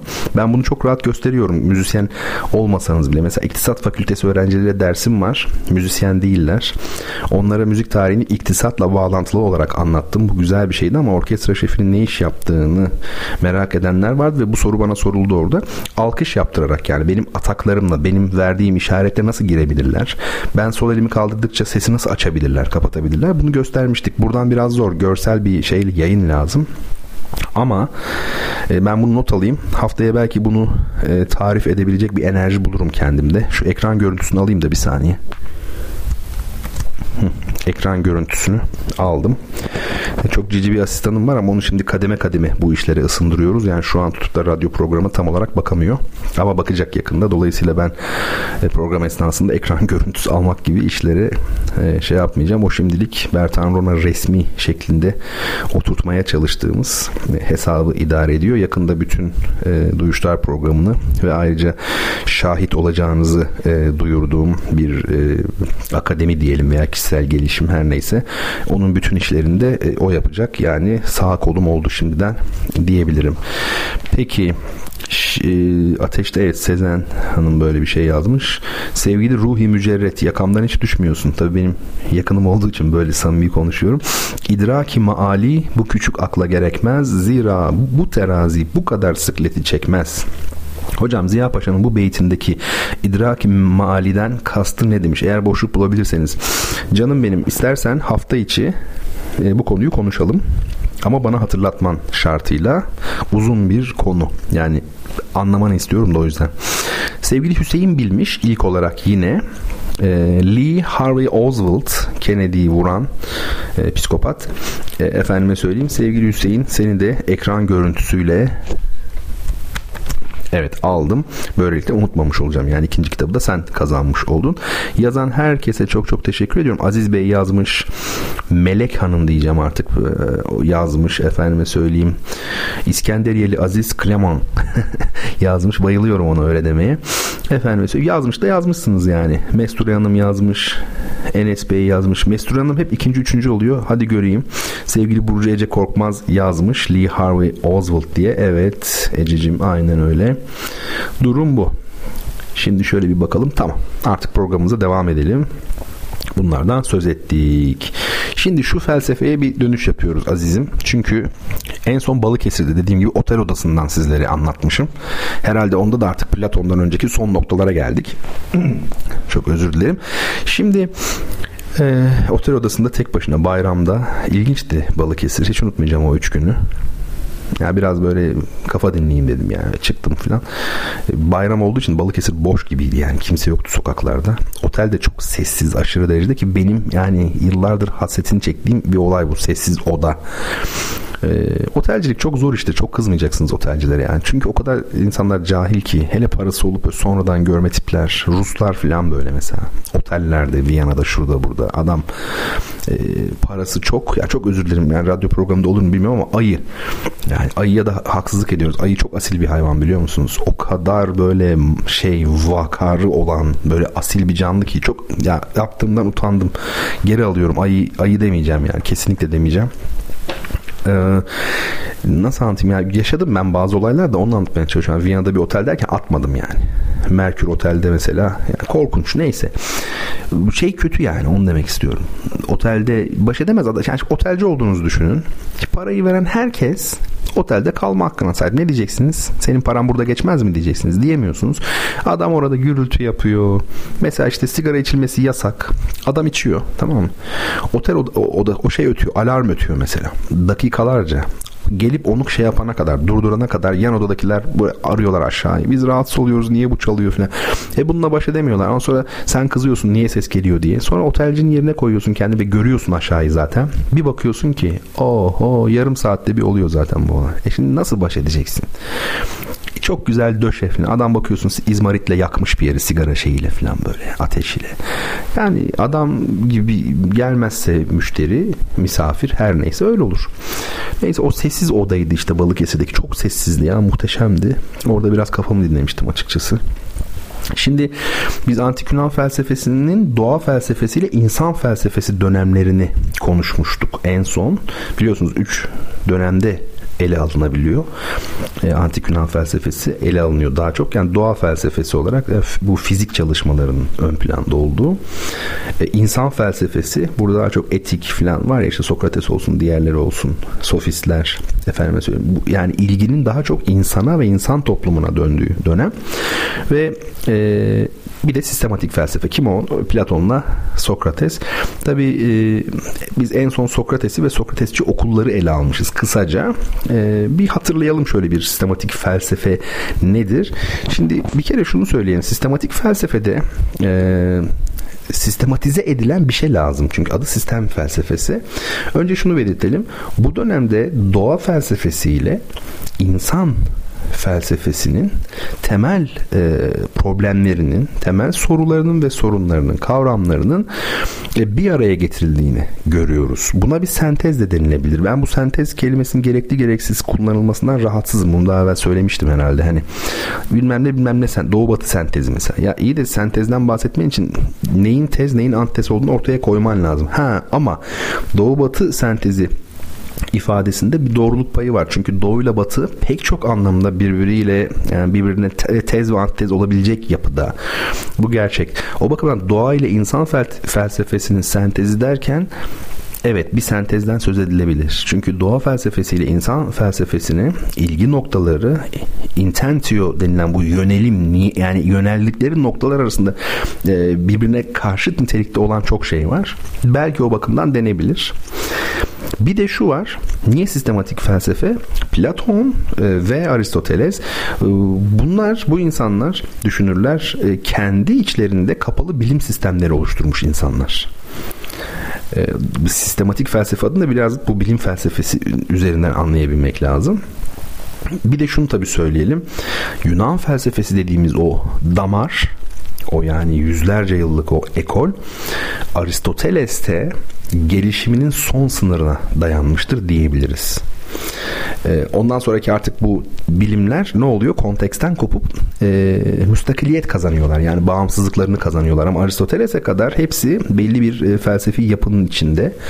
Aristoteles herhalde yani düşünce tarihinde en çok etkide bulunmuş düşünür olsa gerek. Yani bugün siz bir tasavvuf metni bizim hani ilim irfan geleneğimizin çok kıymetli metinleri var mesela tasavvuf metinleri onları okusanız e, büyük oranda Aristoteles çalışmış olursunuz farkında olmadan çok ciddi söylüyorum yani. Yani ibn Sina mesela diyor ki işte tasavvuf değil ama hani bakın bilim yani bizim o şeyde de var tıp mıp hepsinde var. İbn Sina'ya göre yıldızlar canlıydı. Bunu Kur'an'dan ayetlerle ispat etmeye çalışıyordu İbn Sina. E niye? Bu düşüncenin kökü Aristoteles'te. Aristoteles yıldızların canlı olduğunu söylüyordu. Sebepleri var yani bunlar konuşulur. Çok önemli tabii düşünür. Şimdi biz Platon'dan bahsedeceğiz. İdealist felsefenin kökü, kaynağı, her şeyi yani Platon. Bugün idealist felsefede ne konuşulduysa işte yaklaşık 2500 yıldır, 2400 yıldır e, Platon'dan gelir diyebiliriz. Tabi Attika diliyle konuşan bir Musa olduğu da söylenmiştir Platon'un. O bakımdan aslında belki de ilk idealist düşünür olarak Hazreti Musa'nın e, öne sürülmesi gerekir ama bu tabi biraz dinler tarihi ve felsefe derslerinin konusu. Özellikle dinler tarihine de girer. İnşallah onu da e, online olarak artık e, ele alma imkanı olacak benim danışmanlığımda bir bakalım. Ee, çalışmalar hızla devam ediyor. Kabaca bir iki hafta gibi, üç hafta gibi bir zaman dilimi koyduk önümüze. Her şeyin bitmesi için. O yönde de gidiyor zaten. Bakalım hep beraber doluşuruz oraya. Çünkü radyo programında biraz daha hani kısıtlı e, zamanlarda yapılıyor. Belki şey olmuş oluyor biraz böyle hani bir parmak bal çalmak gibi mi ya teşbihte hata olmasın. Ya tadımlık böyle birer tabak gezdiriyorum ben filan. Ama biraz derinleşmek lazım aslında. Şimdi Platon'un doğum ölüm tarihlerini ben hatırlamıyorum. 420'de kaç? 20 25 mi 425 öyle bir şey. Neyse ama 80 yıl yaşadığını biliyorum. 425 olsa 345 olur işte yani. Fark etmez bir iki yıl önemli değil. Atinalı olduğunu bir kere söyleyelim ve soylu olduğunu söyleyelim. Aristokrat. Çok iyi eğitim aldığını söyleyelim. Atina'nın böyle zirve yaptığı hani bizdeki böyle ne diyelim İstanbul'un kanuni dönemi gibi veya Lale Devri gibi öyle bir dönemde yaşamış Atina'da. O her şey muhteşem. O dönemde edebiyat çok üstte tabii. Kendisi de şair aynı zamanda. Platon şiir gibi yazıyor. O, o ortamda da tabii ortamın da etkisi var bunda. Tabii hocası kim? Platon'un meşhur Sokrates tabi. Sokrates'in vefatı sonrasında e, Megara'ya gidiyor bir dönem. Ama orada ya tutunamıyor ya belli sebeplerden dolayı yani bilinmiyor tam olarak da Atina'ya geri dönüyor. E, orada hoca oluyor şeyde Atina'da. Şimdi e, biliyorsunuz Platon deyince akla diyaloglar geliyor. Devlet ve tabi de diyaloglar. Diyaloglar eee şöyle aporetik diyaloglar var. Bunlar e, Sokratik diyaloglar olarak da geçer. Niye e, aporetik denmiş? Çünkü sonunda bir apori var. Apori ne? E, açmaz var, çıkmaz var yani sonunda. Çünkü cevap verilmemiş oluyor. Yani bunu okuyan, bunu dinleyen düşünsün. E, o bakımdan da aporetik e, deniyor bu diyaloglara. E, bu diyalogların aslında Platon'a ait olan neredeyse hiçbir şeyi yok. Biçimleri biraz e, Platon'a ait. Çünkü şiirseldir yani özellikle Yunancasından okunduğunda. O bakımdan hani şey e, bir tek bir formal yapısı Platon'a ait. Çünkü içindeki konuşan kim? Sokrates zaten. E, şimdi e, bir kere şunu söyleyelim. Platon sofistlerin e, o yani Sokrates'in sofist olarak görülmesine veya veya o aradaki işte karışıklığa hep karşı çıkmış. Hocasını savunmuş biridir tabii Platon. Sofistlere de çok açıkça karşı cephe almış biri. Neden bir kere sofistler doğru bilginin imkanını ne yapıyorlardı? Yatsıyorlardı. Yani doğru bilgi söz konusu olamaz diyorlardı. Bir şeyi doğru bilip bilmediğimizi bilemeyiz diyorlardı sofistler. Ee, ama Platon bir fikirle bunu aşmayı deniyor. Platon'un filo- felsefesini, filozofluğunun belki de ilk şeyi bu atik böyle hamlesi diyelim. Ne o fikir? Ruhun ölümsüzlüğü. Bakın dinle nasıl aynı şey aşağı yukarı. Yani Platon'a göre ruh ölümsüz. Ölümsüz olduğu için e, ne oluyor? Doğru bilgi imkanlı olmuş oluyor. Bu Menon diyaloğunda e, geçer ki zaten bu ruhun ölümsüzlüğü fikri Platon'un kendi fikri de değil. Orfik din var ya Pitagorasçı tarikat bunlardan alıntı aslında biraz da ruhun ölümsüzlüğü e, fikri. Şimdi ne demek istiyorum? Niye bununla e, doğru bilginin imkanı artık var diyoruz? Şundan göre. Şimdi Platon'a göre doğru hayatın esas telos ne telos amaç. Esas amacı iyidir. iyiliktir iyi kavramıdır. Yani doğru hayatın esas kavramı iyidir. Şimdi diyor ki Platon bakın e, düşüncedeki tazeliğe bakın yani e, yaratıcılık demeyeyim de yani neyse işte o çok taze. Ruh diyor ölümsüz ya ruh her şeyi öbür dünyada ve bu dünyada daha önce görmüş olduğu için anamnezi yaşıyor diyor. Anamnezi hatırlama. Yani burada hatırlıyoruz biz çünkü öbür dünyada diyor daha önce gördük diyor. He, bu çok önemli. O zaman işte anlıyorsun onunla kıyaslayarak doğru mu değil mi diye. Tabi burada Platon felsefesinin ana görüşleri de var temel olarak. Ne o? E, Platon'da hep vardır ya idealar ne bu? İnsanda doğuştan var olan bir takım tasavvurlar. Bu Platon'un e, düşüncesindeki çok önemli ayaklardan biridir zaten. Yani az önce okuduğum düşüncede işte bak bu var içinde bakın yani. E, bir de doğru e, sanı ile bilgi arasındaki fark. Platon hayatı boyunca bunun üzerinde durmuştur. Yani bilgi başka bir şeydir, doğru sanı başka bir şeydir episteme yani bilgi o farklı. E, e Platon'a göre tabi e, bilginin temelinin ne olduğu meselesi çok önemli. Burada e, şeyin e, Platon'un bir e, kavramcılığı var.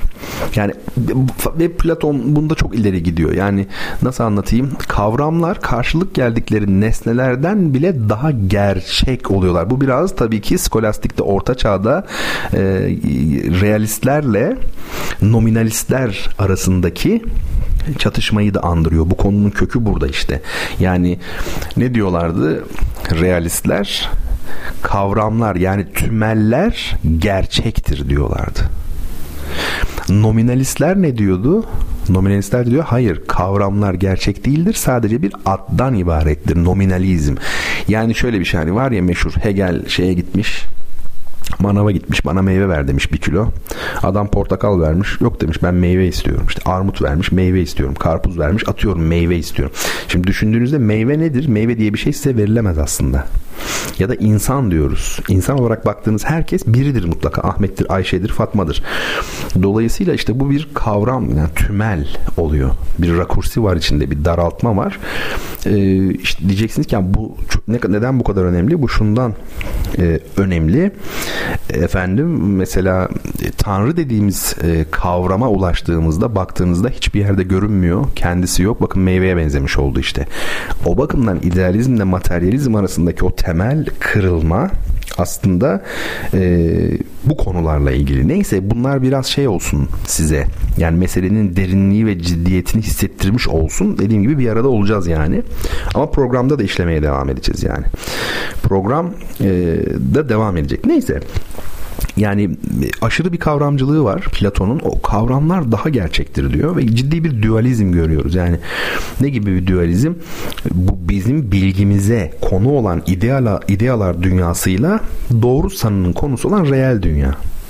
Böyle bir e, ayrım yapıyor. Tabii ki e, idealar dünyasını gerçek kabul ediyor. Bu önemli. Yani bizim tıpkı şu an mesela diyelim ki ahireti gerçek kabul ettiğimiz gibi.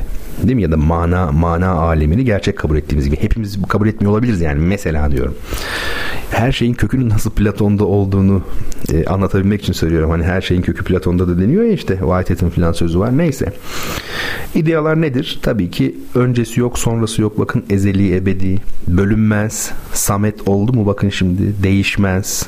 Değil mi? Kendi kendisine her daim eşittir. Efendime söyleyeyim var olan oluş halinde olmayan dünya.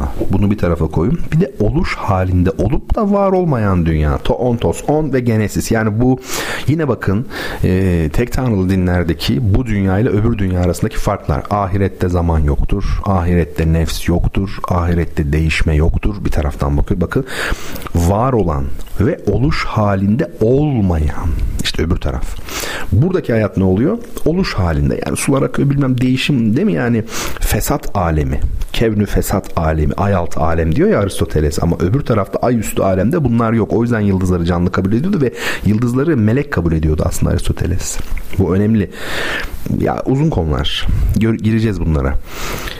Şimdi ruhun Platon böyle söylüyor bize. Ruhun diyor bir diyor şeyi var lojistikon akli bir yönü var diyor. Bu idealardan geliyormuş. Öbür tarafı hatırladık. Galu bela gibi düşünelim biz öbür tarafı hatırlıyor ya bu akli yön bir de duyusal yönü var diyor daha doğrusu şöyle diyor duyusal yön diyor iki tane diyor ee, bir tanesi iradeli eylem bir tanesi de e, duyusal zevklere yönelik eylemler ee, ve hani bu bilgi gerçekten imkanlı mıdır değil midir sofistlerin meselesi vardı ya burada Platon'u şöyle yorumlamak mümkün. Ee, Platon diyor ki biz hatırlama dışında hani anamnezi vardı ya hatırlıyorduk ya ideaları öbür alemden ilk yaratıldığımız zamanda anımsama dışında aslında diyor gerçekten bilebiliriz de diyor. Aa, ilginç yani sadece hatırlama değil bilebiliriz de diyor. Neden? Çünkü diyor reel dünyadaki nesneler bizim yaşadığımız dünyadaki nesneler idealardan metekseyin yani şey çok gibi oldu yani Cübbeli Ahmet Hoca gibi oldu yani cümlenin son kısmı Arapça gibi oldu. İdealardan metekseyin pay almışlardır pay almışlardır. İnsandaki tabi e, bu kavram üretme yeteneği var. Bakın Platon ne kadar sonuna kadar götürüyor. Yani kavram üretiyor. İnsanda kavram üretme becerisi yok? Meyve diyor işte bilmem ne diyor. Bu da diyor aslında ideaların anımsanmasından gelir. Tabi neyi hatırlatıyor bize? Dünya hayatında çabalayarak cenneti elde etme e, kavramsallaştırmasını da bir anlamda e, hatırlatmış oluyor öyle söyleyelim. Şimdi bu felsefe biraz ağır mı oldu bilmiyorum felsefe sohbeti ama uzun e, süreden beri yapmamıştık. Belki onun bir şeyi olur bu. E, telafisi olur öyle söyleyelim. E, Hüseyin valla bugün e, vergi rekortmeni gibi oldu. İkinci kitabını da bize bağışlıyor. İki mi üç mü bu? Hüseyin hangisi bu ya? Ben karıştırdım. İki kitap oldu herhalde. E, hocam bu kitap da sizde kalabilir okula gitsin diyor. Bu da ama erotizm kitabı gibi değildi değil mi? Bu ikinci kitapsa hangi kitaptı bu? Neyse onu şimdi bir bakarım ben onları halletmeye çalışıyorum. Herhalde ikinci kitap bu. Eee ee, e, hocam konumuzla pek ilgisi yok ama çocuklara zıt anlamlı kelimeleri öğretirken aklıma takıldı. Gerçek kelimesinin Mesure Hanım soruyor bunu. Zıddı olarak sahte kelimesi verilmiş kitapta. Bunun zıddı olarak gerçek, yalan olması gerekmez mi? İkisi de olabilir. Yani şeye bağlı, e, kontekste bağlı, nerede geçtiğine bağlı. Yani bu neye benziyor biliyor musunuz Mesut Hanım? Tabii konuşulabilir. Doğru yanlış diyoruz değil mi? Bakın doğru yanlış. Doğru cevap yanlış cevap. Ama mesela doğru mu söylüyor yalan mı söylüyor? Konteks değiştiği için bu defa bunlar zıt olmuş oldular. Ee, gerçek sahte. Tabii ki o da verilebilir. Yani bu kumaş gerçek mi? sahte mi bu tablo? Bu mesela saat gerçek mi? Sahte mi? Bu burada da verilebilir. Biraz şeye benziyor. Mesela bu kavramsal geçişler çoktur bu tür kelimelerde. Mesela güzel diye bir kelime var. Değil mi yani? Danke schön. Almanlar mesela güzel teşekkürler diyor. Çok teşekkürler demiyor mesela değil mi?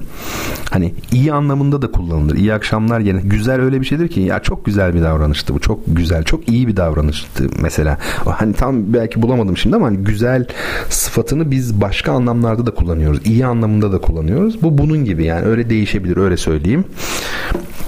Sezen Hanım demiş ki milattan önce 427 evet evet 427 demek ki. Hatır, evet evet dedim ama hatırlayamadım. Ben 425 attım yani. Efendim peki herhangi bir şey var mı? Başka bir şey yok. Şimdi sevgili Hüseyin'in kitaplarıyla bir bakalım hangi kitapları bağışlıyor Hüseyin? Birinci kitap diye yazmışım. Çok azıcık bekleteyim sizi. Bakalım şeye bakalım. İkinci kitabı da bulmaya çalışayım. Sonradan zor oluyor yani de sıkıntı oluyor. Evet evet bu ikinci kitap yani Harvey Oswald için sevgili Hüseyin söylemiş. Ben bunu da o zaman ikinci kitap diye bir not düşeyim de neme lazım. Ondan sonra ikinci kitap tamam notumu da aldım. Şimdi kaldığımız yerden devam edelim. Kaldığımız yer derken şimdi bir kitap tanıtımı yapacağım size. Bugün dedim ya uzunca bir program oluyor. E, kitap tanıtımı insan açısından edebiyat Nermi Uygur rahmetli. Fotoğrafını da paylaştım size kapak o şekilde. Nermi Uygur'u ben size yani tanıtmaya biraz utanıyorum aslında. Yani Nermi Uygur'u tanıtmak ne demekmiş gibi bir şeye kapılıyorum. Yani şöyle söyleyelim. Nermi Uygul Nermi Uygur şey yani Almanya'da okumuş. Türkiye'de önce felsefe bölümünü bitirmiş. E, ciddi güzel okullarda. Sonra Köln'de, Wuppertal'de mantık, dil, sanat, kültür felsefesi ağırlıklı dersler e, vermiş. Sonra Marmara Üniversitesi Güzel Sanatlar Enstitüsü'nde düşünce sanat ilişkisi üzerine e, çalışmış. Türkçe, Fransızca, İngilizce ve Almanca yayın etkinlikleri olan Mesela benim çok sevdiğim bir kitabını söyleyeyim. Ağır kitaptır. Edmund Husserl'de Başkasının Beni sorunu. Bu önemli bir kitap. Çok önemli. Parantez alma meselesi var. Dilin gücü, felsefenin çağrısı, dünya görüşü, güneşle, evet kitabın adı böyle güneşle. İnsan açısından edebiyat, Türk felsefesinin boyutları, kuram eylem bağlamı, çözümleyici bir felsefe denemesi. Ee, tek tek okumayayım. Yani uzun. Pek çok kitabı var. Çok çok çok değerli bir düşünce insanı. Kitaplarını okumak gerekiyor Nermi Uygur. Tabi bu insan açısından edebiyat da e, çok çok önemli bir kitap onu söyleyeyim. Şöyle bir okuyalım. E, kitabın arkasından okuyorum size. Nermi Uygur'un İnsan Açısından Edebiyat adlı kitabı kendi sözleriyle genel yorum kuramından edebiyat estetiğine, yapıt eleştirisinden sanat felsefesine değin çeşitli yöntem, amaç ve kapsamdaki kültür etkenliklerinin kesiştiği bir alanda yer almakta. Kendisi böyle tanımlamış kitabını. Bu kitap özellikle ulusal ve karşılaştırmalı çepeçevre edebiyatın kişi toplum yaşamındaki ağırlıklı yerini, edebiyatla bilgi ilişkisini, töre, hukuk, devlet, mutluluk yönünden edebiyata düşen önemli rolü birbiriyle nesnelce akraba 8 denemede özgün bir işleyişle ele alıyor. Bunlar muhtemelen yine Nermi Uygur'un sözleri olabilir bilmiyorum. Çünkü dil onun dili. Nermi Uygur'un Türkçesi değişik bir Türkçedir çok kendine özgüdür, çok şiirli, farklıdır, orijinaldir. İlk bakışta herkes böyle e, anlayamaz ama bir müddet sonra hemen tadını alırsınız. E, çok önemli bir kitap. Bu benim açımdan bir başka noktada daha önemli. Çünkü yıllardır şeyi düşünmüşümdür. Yani bu işte sanat için sanat sanat için midir? toplum için midir gibi artık böyle çok komik ayyuka çıkmış şeyler. Ben demiştim ki bir zaman sanat ne sanat için olabilir ne de toplum için olabilir. Sanat insan için olabilir. Şimdi diyeceksiniz ki insanla toplum arasında ne fark var? Çok fark var. Sanat toplum içindir dediğinizde ver elini Sovyetler Birliği 1948 Jdanov filan yani parti bırakın toplum için yapmayı Sovyet Sosyalist Cumhuriyetler Birliği'nin resmi ideolojisi yani e, Sovyetler Birliği Komünist Partisi'nin e, ideolojisi doğrultusunda sanat yapacaksınız. Mesela atıyorum 1945'te 2. Dünya Savaşı bitti ve Sovyetler Birliği Hitler'i durdurdu. Kabul edelim. E, aslında Sovyetler Birliği durdurdu temelde Hitler'i. Tamam çok iyi. E, Shostakovich bir senfoni yazıyor. 9. senfoni. Tabi herkes ondan büyük bir ağıt bekliyor. Yani öyle bir senfoni yazacak ki bestecimiz bizim dünyanın en büyük bestecisi bizde ve şimdi tam zamanı sosyalist anavatan savunuldu e, ve o da bir dramatik bir senfoni yazacak. Ama Shostakovich kısa ve son derece şey böyle ne derler? Yirodvi herhalde Rusça. Ne derler? Keloğlanımsı. Onun grotesk ha, kelimeyi bulamadım. Grotesk bir ironik bir müzik yazıyor. Çok neşeli görünen. Tabi bozuluyorlar yani. Olacak iş mi ya? Nasıl olur? Bu kadar insan öldü filan. Şimdi dolayısıyla e, neyi nasıl yazacağınıza kadar belirlenen parti tarafından belirlenen işte bizi bu noktalara kadar götürebilir toplumcu şey yani toplum için sanat. Ha demiyorum ki sanatın toplumsal e, rolü yoktur vardır ama sanat toplum için içindir deyip o ek fiille sonunu berkitip noktayı koyarsanız iş tehlikeli yerlere gider. Öte yandan sanat sanat içindir demek de çok doğru değil. E, o da aşırı bir formalizme, aşırı bir biçimciliğe götürebiliyor. Sanat insan içindir. İnsan bazen toplumsal yanıyla ön plana çıkar. Bazen bireysel yönüyle ön plana çıkar. Bazen sanatsal kaygıları öne alır. Böyle düşünüyorum. O bakımdan bu kitabın adı beni her zaman etkilemiştir. İnsan açısından edebiyat. Başka bir şey açısından değil. Bir de Berna Mora'nın Edebiyat Kuramları ve Eleştiri kitabını tanıtmıştım ben bu programda. Böylelikle iki oldu şimdi. Bu çok güzel. Bunları yan yana koyun mesela. Herkesin e, değil mi edebiyat öğrencilerinin beni dinleyen edebiyat öğrencileri var biliyorum. Yani kütüphanenizde bunlar vardır herhalde. Bu kitap Berna Mora'nın kitabı zaten vardır. E, yani ne kadar edebiyat kitabı bulursanız tabii güzelce okuyun kendinizi geliştirin. Eski diller de öğrenin. Yabancı dil de mutlaka öğrenin. iyi olur. Ama söylediğim gibi yani şair olmak için yani bunları okuyarak şair olunmaz. O ya vardır ya yoktur sende. Bazen öyle olur yani. Mesela hiçbir şey yazmazsın sonra bir aşık olursun. Abi bakarsın şair olursun. Öyle. Peki şimdi bir caz dinleyelim ya. Şöyle adam akıllı bir caz olsun bu. Kübalı Küba kökenli daha doğrusu Latin ile caz müziğini çok güzel birleştiren bir caz piyanisti var. Ünlü bu 20. yüzyılın en büyük caz piyanistlerinden biri olan Chick Corea onun için ne demiş? Daha söylemişimdir. Ben böyle bir şey görmedim demiş. Bu şimdi dinleyeceğimiz piyanist için söylüyor bunu Chick Corea. E, tabii ki kim? Gonzalo Rubalcaba. Muhteşem bir müzik. YouTube'a girin bir ara. Münih konserinin kaydı var. Rubalcaba'nın kendi triosuyla gitmiş. Gonzalo Rubalcaba. C ile yazılıyor Rubalcaba. Yılmaz Erdoğan'ın Vizontele filminde öyle bir sahne vardı. Sevgilin var mı senin diyor. Var hocam diyor. Adı ne diyor? Kristin diyor. Ama C ile yazılıyor diyor. Ciristin şeklinde diyor. Ciristin. O çok güzel. Bu da Rubalcaba yazılıyor. Rubalcaba. Efendim dinleyeceğiz. Bu Münih konserinde ne hoşuma gidiyor biliyor musunuz? Almanların en ırkçı, böyle katolik yani böyle tutucu oldukları, muhafazakar oldukları yer Münih aşağı yukarı. Ve e, üç tane tırnak içinde söylüyorum. Yani Almanların bakış açısıyla söylüyorum. Bütün Almanlar da demiyoruz yani her defasında bunu söyletmeyin adama. O ırkçı düşünceyi kastediyorum. Üç tane tırnak içinde yam yam Siyah ya hepsi böyle bir şey giymişler bir de böyle çiçekli gömlek bol böyle sarı saatler hani vardı tipik Latin şeyleri böyle. Biri zaten ayakta Miles Davis'e çalmış kontrbasçı. Davulu çalan zaten bir acayip simsiyah hepsi böyle çalıyorlar ve bu e, böyle çok konservatif burnu havada olan e, Avrupalılara müzik dersi veriyorlar. Bu, bu işte bu çıldırıyorum zevkten anlatamam sana yani. Çünkü e, bir nesil önce köle olan insanlar bunlar. Onların çocukları.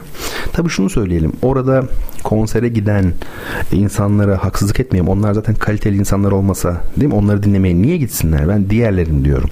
Bazı öyle olur. Mesela koro dersinde öğrenciler gelmez mesela bir kısmı. Öğrenci gelmediği zaman hoca mesela yine yok o gün 5 kişi. E, koro beraber çalışılması gereken bir şey. Hoca başlar sınıfa gelmeyeni bundan sonra şöyle yapacağım falan anlatır. işte atacağım gelmesi lazım falan. E ama aslında o an gelmeyenler orada yok zaten. Yani sen gelenlere anlatıyorsun bunu. Böyle bir böyle bir durum. O bakımdan da yani bu zencileri dinlemeye gidenlerin hepsine özür diliyorum yani. Onu kastetmedim kesinlikle. Ama ne kadar e, müzik öğrettiklerini de görelim. Üçüncü soruyu soruyorum. Hadi artık bir ara yapalım. Programı çok uzatıyorum bugün. E, İstiklal Marşı, bizim İstiklal Marşımız hangi yıl yazılmıştır? Ve Gonzalo Rubalcaba Circuito parçanın ismi efendim. Müzikten sonra inşallah yine birlikte olacağız.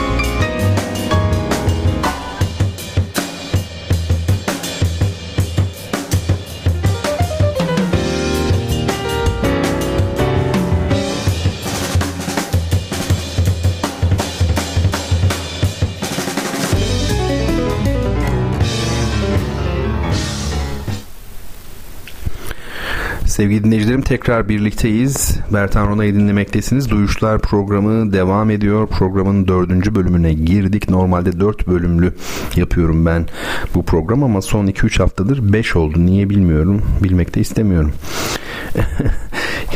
Ee, şimdi bu üçüncü sorunun da e, cevabını Hüseyin Demir verdi. Hüseyin Demir e, fırtınası esiyor. Hüseyin Demir 1921 demiş İstiklal Marşı'nın yazıldığı tarihe. Doğru cevap o.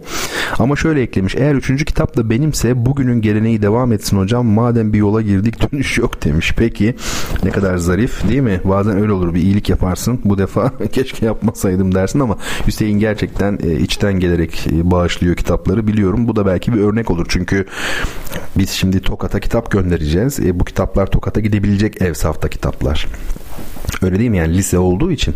O bakımdan ben bunu not alıyorum. Yine ekran görüntüsü alıyorum. Hüseyin'cim senin ekran görüntünü aldığıma bakma sen benim her zaman kalbimdesin. bir garip oluyor yani şöyle bir değil mi ee, bir ekran görüntüsünden ibaret oluyor gibi ama öyle değil işte. İşte bunu ben şimdi buraya mesela üçüncü kitap diye e, yazmazsam bu karışabilir ama yazarsam e, yakında Tokat'taki lise kütüphanesine inşallah gider. Üç kitap üç kitaptır yani ben kendi dinleyicimden de olsa bir şeyler koparmak zorundayım. Peki şimdi efendim size Hoşap Kalesi'nden bahsetmek istiyorum. Hoşap Kalesi. Duymuşsunuzdur diye düşünüyorum. Yani Hoşap Kalesi çok ünlü bir şey, bir kale. Bana hep masalsı gelmiştir böyle mitolojik çağlardan. Hani bu doğuda böyle mitolojik dönemler var ya derebeyliği dönemleri falan. Hep öyle gelmiştir bana. Bu kale nerede biliyor musunuz? Ee, Van ile Başkale arasındaki yolda yani Van Başkale yolunda dik bir yamaç üzerinde bulunuyor. Urartulara kadar uzanan bir tarihi var biliyorsunuz. Aslında bir Urartu garnizonu olduğu da söyleniyor. İşte sırasıyla Pers, Roma, efendim Doğu Roma yani Bizans egemenlikleri var. Sonra Ermeni prensliklerinden oluyor Hoşap.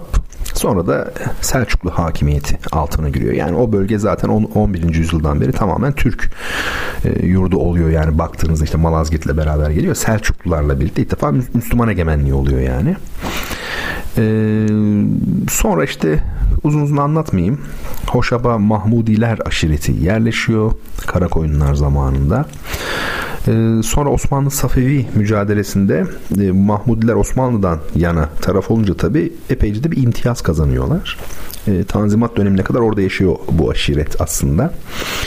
E, Matrakçı Nasuh var ya diziyle herkesin tanıdığı minyatür ustası. O kendi ünlü eserinde Hoşap Kalesi'nden de bahsediyor. Evliya Çelebi de 1650'de gitmiş şeye Hoşap'a kaleyi görmüş. Ee, ve özellikle bu kapı kanatlarından bahsediyor öve öve. Tabi onun kendine göre üslubu var ya Evliya'nın, Çelebi'nin o, o şekilde Nahçıvan demirinden yapıldığı söyleniyor ya hep.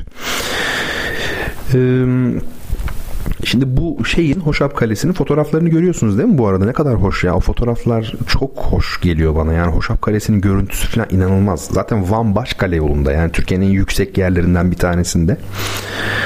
Ee, üç tane suru var.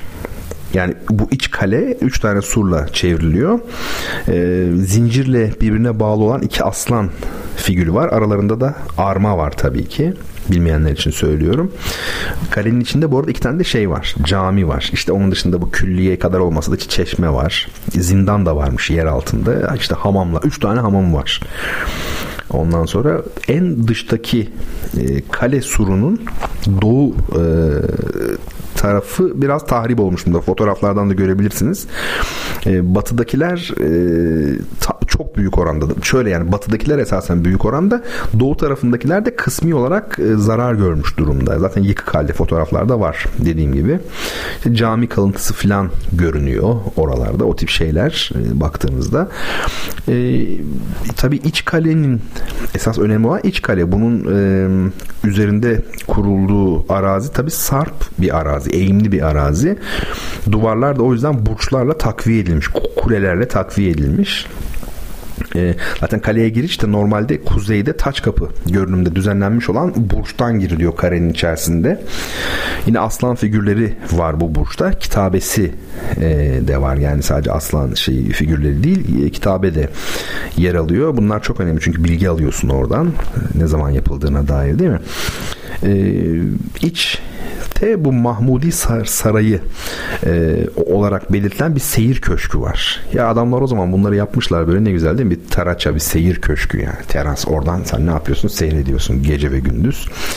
E, tabii harem ve selamlıktan oluşan bir yapı topluluğu bu Mahmudi Sarayı olarak bahsedilen şey.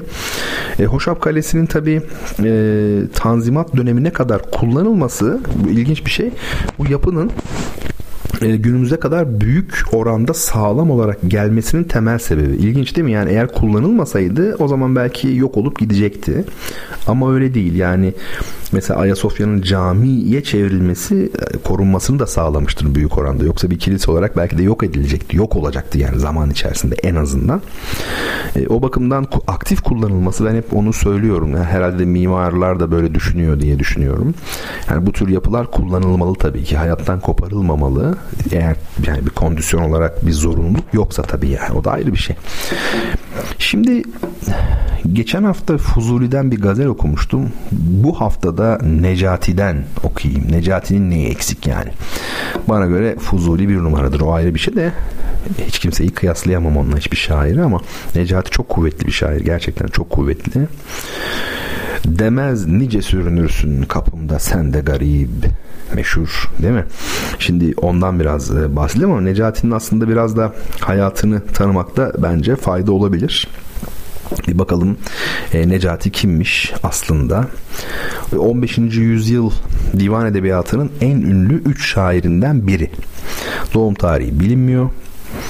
Efendim mesela devşirme olduğu, e, efendim sağlık durumu elverişli olmadığından yeni ocağına alınmadığı, gençlikte gençlik yıllarında yoksulken çok yoksulken e, zengin bir kadının onu koruması altına aldığı yolunda pek çok rivayet var. Asıl ismi İsa'ymış. İsa yani doğru telaffuzunu yaptım korkmayın. Efendim İbranicesi Yeşua aslında. E, Necati işte İsa Necati olmuş yani e, çok sıkı bir eğitim görmüş o döneme göre ve ana yani baba yurdu olan Kastamonu'ya dönmüş. E, hattatlık öğreniyor. Şairlik öğreniyor. Yani şairlik o dönemde biraz daha belki öğrenilebilecek bir şey. Çünkü bu divan edebiyatında çok sembolist bir edebiyat olduğu için yani teknik biraz ön planda oluyor yani. Öyle söyleyelim. Ee, ikinci Mehmet döneminde yani İstanbul fethedildikten sonra İstanbul'a gidiyor. Eee İkinci Bayezid döneminde de devlet işlerine kadar alınıyor yani onu söyleyelim.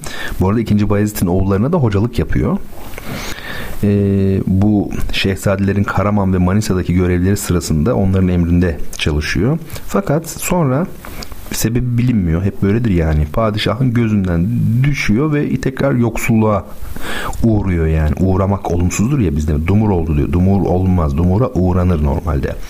Akamete uğramak, saldırıya uğramak. Uğramak olumsuz yani. Neyse o da ayrı bir şey tabii. E, ilginçtir Fatih ve Bayezid camilerinde falcılık yaparak hayatını kazanmaya çalıştığı dahi söyleniyor yani. Bu çok ilginç değil mi ya?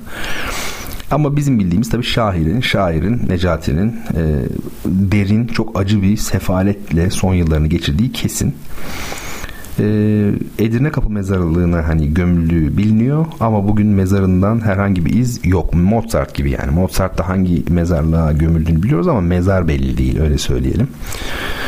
Bir ara kendisine Hüsrev-i Şuara yani şairlerin sultanı denmiş düşünebiliyor musunuz? O kadar yani kuvvetli bir şair Necati yani çok kuvvetli gerçekten. Ee, o kadar ünlü varmış ki o kadar itibarı varmış ki Ahmet Paşa ile böyle kafa kafayaymış neredeyse. Ama bakın ne demiş Necati ne kadar tevazu değil mi ya bu çok hoş ya. Necati'nin dirisinden ölüsü Ahmet'in yeğidir demiş. Yani Ahmet'in ölüsü bile Necati'den iyidir demiş. Ee, e, tabii e, neyse yani uzun hikayeler aslında bunlar. Bunlardan ziyade bir şeye mi yapsak bir şiire mi baksak böyle yapalım isterseniz. Şimdi şiiri şöyle bir önüme getireyim şöyle demiş şiirinde tabii hiçbir şey anlamamaya hazır olun tabii yani. Neyse herkes değil tabii. Belki de herkes anlıyor. Hatta benden iyi anlayanlar da vardır edebiyatçılar falan ama kabul edelim şimdi %90'ımız bir şey anlamayacak yani. Hepimiz yani. şöyle diyor gazel. Demez nice sürünürsün kapımda sen de garip. Kimsene bencileyin olmasın vatanda garip. Eğer şi ağır olur taş ki koptuğu yerde Sitaredir ki akiki eder Yemen'de garip. Kapında ahıma yer yok acep hikayettir. Bahar mevsimi gülşen sabah çemende garip. Mukim idim ser köyünde derbeder ettin. Garip işler edersin bu derdmende garip. Zihi kemali terakki, zihi cemali celal ki hüsn sende garip oldu aşk bende garip.'' Sabah gibi yüzü üzere görüp Necati'yi dost, dedi nice sürünürsün kapımda sen de garip. Bu şiirin sonu şu gitmiyor mu şimdi? Allah Allah diyorsunuz. Çok acayip ama ya. Yani çok çok pis işler döndü burada. Şimdi mesela şöyle bir şey yapalım. Aceb hikayettir diyor.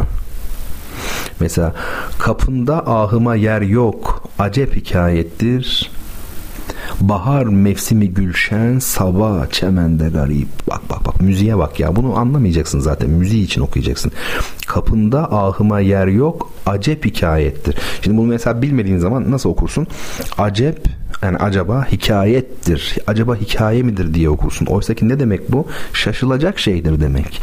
Acayip hikayedir. Yani bu çok şaşılacak bir hikayedir diyor. Efendim bakalım ne diyor? Mukim idim ser kuyinde derbeder ettiğin garip işler edersin bu derdmende garip. Yerleşiktim diyor. Mukim idim ser kuyinde derbeder ettin. Ser kuyi ne demek biliyor musunuz sevgili dinleyenlerim? Sevgilinin bulunduğu yere deniyor aslında. Normalde onun ikame olduğu, ikametgahının olduğu yere deniyor. Mukim idim seri kuyinde derbeder ettin, garip işler edersin. Bu derdmende garip. Acz mendi vardı ya bir zamanlar 28 Şubat sürecinde falan moda oldu böyle tabirle 28 Şubat süreci falan. Şimdi mende derdment o bir Farsça tabii bir ek olmuş oluyor. Derdment dertli demek. Mend Fiil ya Farsça fiil olduğu nasıl belli ya. Mesela zihi diye bir kelime var. Ne güzel ne mutlu demek. Zihi kemali terakki zihi cemali celal. Bak bak bak cemali celal. Ne demek cemali celal? Celalin güzelliği. Hani Allah'ın cemal sıfatları celal. Hani celal sert değil mi? Yani böyle cemal yumuşak güzel olmuş oluyor. Ama cemali celal o celalinin cemali. Burada dedim yani böyle tezat sanatı falan gizli gizli bir sürü şeyler dönüyor. Onu söyleyelim. Sabah da seher yeli demek. Hani devam ediyor ya. Şimdi mesela eğer ki ağır olur taş ki koptuğu yerde sitaredir ki akiki eder Yemen'de garip. Şimdi mesela bunu anlayamazsınız. Niye anlayamazsınız? Bir eski bir söylenti var mesela o zamanlarda. Bunu bilmek gerekiyor. Şimdi Yemen tarafında akik adlı değerli mücevher çıkıyor. Akik biliriz yani hepimiz de. Aslında basit bir taş akik. E, fakat bu şeyde e, yani Yemen bölgesinden gözlenebilen ve Yemani adı verilen bir yıldız var. Yemani demek sondaki nispet iyisidir o. Yemenli demek. Ee, işte bu basit akik taşı var ya az önce bahsettiğimiz. Bu akik taşını kızartarak tabiri caizse mücevher haline getiren işte o yıldız.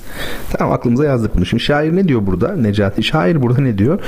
Ee, sitare ile yıldızla Yemen kelimelerini aynı mısrada kullanarak aslında telmihte bulunuyor. Ya ben böyle e, klasik edebiyat okulları gibi yapmak istemiyorum. Telmih falan.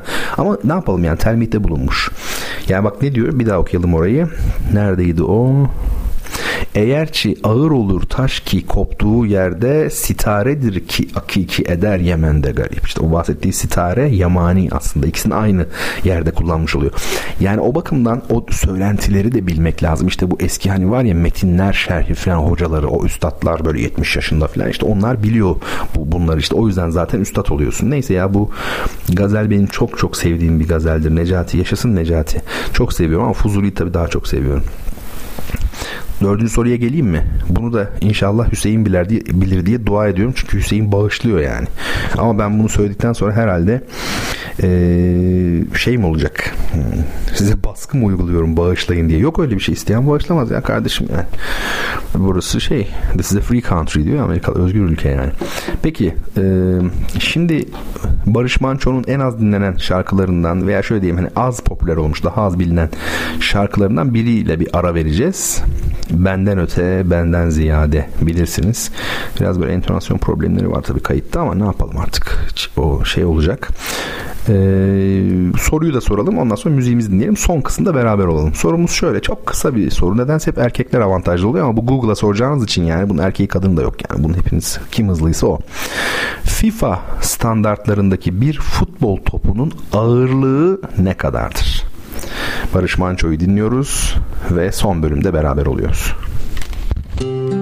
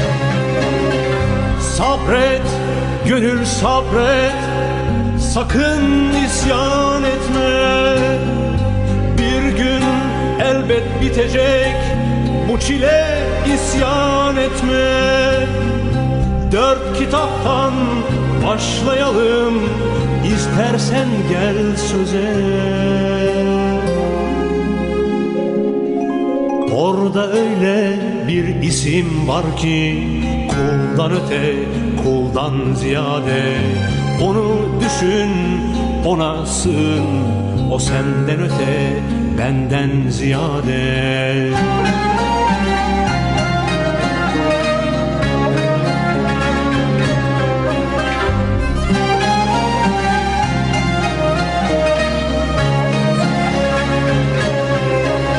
Bir sabah elbet güneşte doğacak penceremde. Ama bil ki ateşin hala yanacak yüreğimde. Gözyaşlarım akıp gidecek selden öte selden ziyade. Bir canım var vereceğim maldan öte maldan ziyade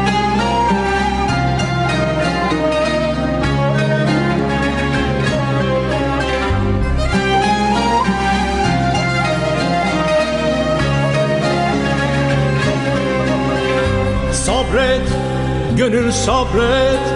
Sakın isyan etme. Bir gün elbet bitecek Bu çile isyan etme. Dört kitaptan başlayalım İstersen gel söze. Orada öyle bir isim var ki Kuldan öte, kuldan ziyade Onu düşün, ona sığın. O senden öte, benden ziyade. Bir ben var ki benim içimde Benden öte, benden ziyade. Bir sen var ki senin içinde Senden öte, senden ziyade. Bir ben var ki benim içimde Benden öte, benden ziyade. Bir sen var ki senin içinde.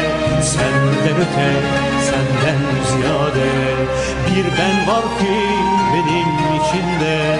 Benden öte, benden ziyade. Sevgili dinleyicilerim, bir türlü bitmek bilmeyen Duyuşlar programındasınız. Son kısımda programımızı hitama erdirmeyi ümit ediyoruz. Ben ümit ediyorum. Sizler de herhalde artık ümit ediyorsunuz. Çünkü yoruldunuz değil mi? Yorulmuş olmanız lazım. Sizi sıkmak için her şeyi yaptım. Felsefe bile anlattım.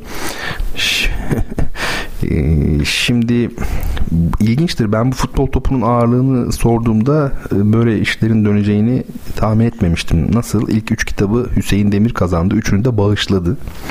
Hediye olsun dedi. Şimdi bu dördüncü kitabı da dua ediyordum yani bağışlarsınız diye ama kalbim temizmiş. Bakın duam şöyle kabul oldu. Hiçbiriniz doğru cevabı yazamadınız. Şöyle bir bakıyorum tekrar baştan bir şey atlamayalım diye. Bir bakıyorum. Tabi Google'dan baktınız ama ben bunu sağlam kaynaktan baktım. Efendim böylelikle ben bu kitabı haftaya devretmiyorum. Dördüncü kitap nedir bilmiyorum. Onu da e, müsaadenizle yeni okulumuza dördüncü kitap olarak gönderiyoruz. Liseye bu Tokat'a gidecek bu. İyi oldu. E, benim e, sağlam kaynağımda futbol topunun ağırlığı net yazıyordu. 425 gram olarak Hadi siz de beni kırmazsınız. Çok yardımsever insanlarsınız. Öyle olmasa bile biz öyle kabul edelim ki hiçbiriniz yazamamış olun. Herhalde hiçbir radyo programında tarihte programcı ile dinleyici arasında böyle bir diyalog geçmemiştir ha. Ama ne kadar iyi insanlarsınız. Bak mesela 425 olmasa bile öyle kabul ediyorsunuz. Ama gerçekten benim kaynağım sağlam 425 gram. Zaten artık şöyle bir şey olamaz yani siz bakmayın. Ben de hani siz doğru cevap yazmayınca Google'a baktım arada. Şey diyor ya 410 ile 450 arası falan. Ya günümüzde o kadar standart ki her şey her alanda. Yani siz ihtimal veriyor musunuz ya? Yani atıyorum Cristiano, Cristiano Ronaldo işte yok ne Barça mı diyorsunuz Barcelona falan işte bir 410 ile oynuyorlar bir 450 ile falan. Ben hiç zannetmiyorum. Mutlaka standarttır ve o standart 425 gram öyle söyleyeyim size. Dördüncü kitabımız da devrediyor. O çok mutluyum yani şu an bundan onu söyleyebilirim. E ne yapalım o zaman devam edelim. Şimdi bir soru daha soracağım bu arada. Beşinci bir kitap daha var. Ama bu çok basit ya. Keşke onu da zor sor- sorsaydım yani. Ee, iki dinleyici sorusu var. Ya ben bunları bu akşam hadi yanıtlamayayım. Çünkü çok sarkıyoruz, uzuyoruz. Ne dersiniz devam edelim bilmiyorum ama ben de yol yorgunuyum falan. Şimdi normalde en az bir yarım saat daha gitmemiz lazım. Neyse bir soruları bir okuyayım da bakalım yani duruma göre. İki tane ben mail almıştım. Onları bu programın sonuna koydum yanıtlarım diye ama e, olmazsa haftaya bırakacağız bakalım. E, şöyle bir mail okuyacağım yani çünkü sıkıntı yok. E, merhabalar Bertan Hocam adım Fatma Gül Aktaş. İstanbul Bayrampaşa'da yaşıyorum. Bir dükkanımız var burada. Ee, babam çok okuyan biriydi. Ondan felsefe sevgimi miras aldım. Ne güzel. Ee, çok iyi olmuş yani. Ee, kendimce okuyup kendimi geliştirmeye çalışıyorum. Sizin programınız benim hayatımdaki en güzel olaylardan biri haline geldi. Eyvallah ya çok mutlu oluyorum böyle olunca yani.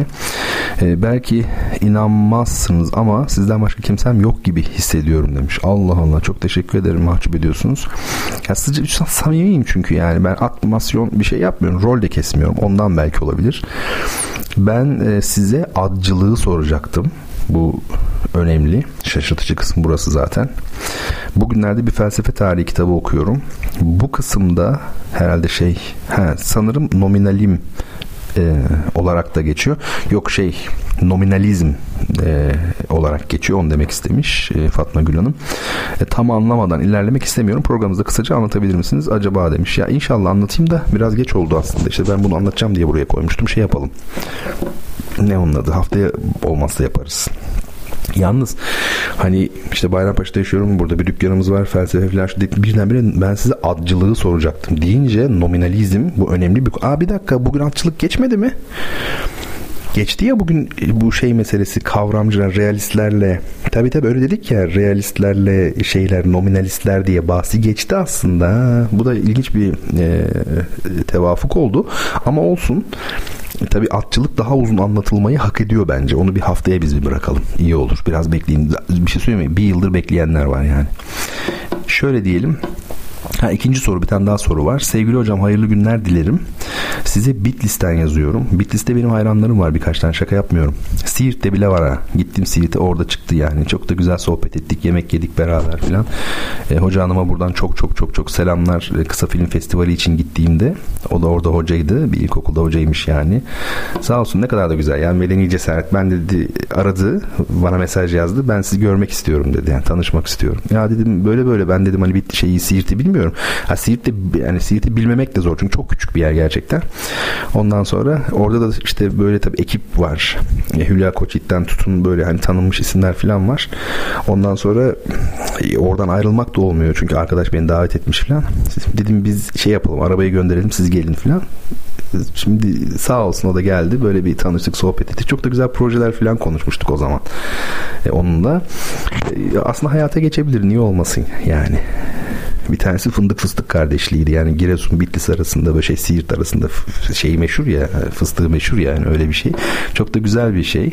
Düşünce ya orası çok komikti. Böyle şimdi insanlar gelmişler tabii Hülya Koçit var. Bayağı bir ünlüler var ama. Şarkıcı Göksel var. Uuu var. Bak şimdi aklıma Fatoş Güney var. Ondan sonra Erhan Yazıcıoğlu var. Bulut Aras var. Ya var oğlu var böyle. İnsanlar tabii geliyorlar otele fotoğraf falan çektiriyorlar. Halk yani. Ondan sonra Beni de çektirmeye başladılar. Ben de oradayım ya kaynadım aradı ya. Dedim ne yapıyorsunuz kendinize gelin ben meşhur biri değilim. Neyin çektiriyorsunuz hasta mısınız yani? Ondan sonra yok hocam biz seni bir daha bulamayız dediler. Ya benim işim orada ben ne yapayım e, artistleri. E, artist çok güzel? Artist diyorsun. Ya ben üniversitede şeye gittim. Amacım yani oraya gitme amacım üniversitede bir şey yapacaktım ben işte. Sinema ve müzik ilişkisi üzerine böyle bir konferans. Güzel de geçten yaptık. Ondan sonra ama fotoğraf olayı muhteşemdi yani. Hocam biz seni bir daha bulamayız diyor çocuk bana. Dedim, ya gidin işinize yani.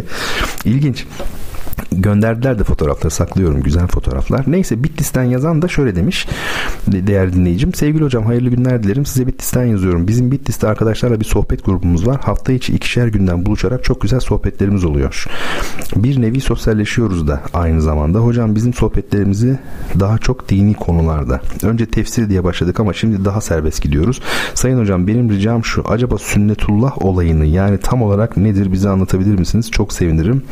Hocam çok saygılarımızla Hayati Günay Bitlis'ten.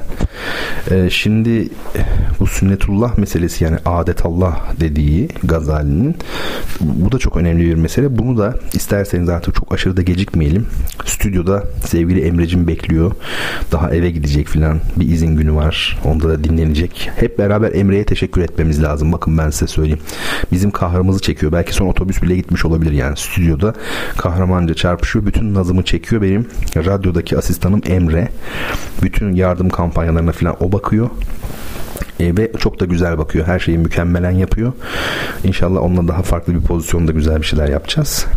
Ve e, tabii ki sevgili e, Sena o da e, benim şimdi bütün diğer işlerime bakacak. Böylelikle ben biraz hani artık kitap yazmaya falan zaman bulacağım. Yani hepsini kendim yürütmeye çalışıyorum ama aslında bu iyi olmuyor. Çünkü benim yazmam lazım. İnsanlara e, kitap hediye etmem lazım. Yani hediye ederken mesela işte ikonoloji kitabı niye yazmıyorum? Otursam yazarım yani. Ama yoğunluktan biraz da bu işlerden falan biraz da işte tembellikten herhalde. Tembellik de ciddi bir şeydir ha. Hiç yabana atmayın tembellik yani. Şimdi bu atçılık meselesini yani nominalizmi ve sünnetullah meselesini e, Hayati Bey'in sordu. Bunları e, Ankara Büyükşehir Belediye Başkanı bana verdiği yetkiye dayanarak güzelim Ankara'dayım şu an Gazi Osman Paşa'dayım. Severim ben Gazi Osman Paşa'yı. Bunu bu yetkiye dayanarak haftaya bırakıyorum. Hadi size beşinci sorumu da hemen sorayım.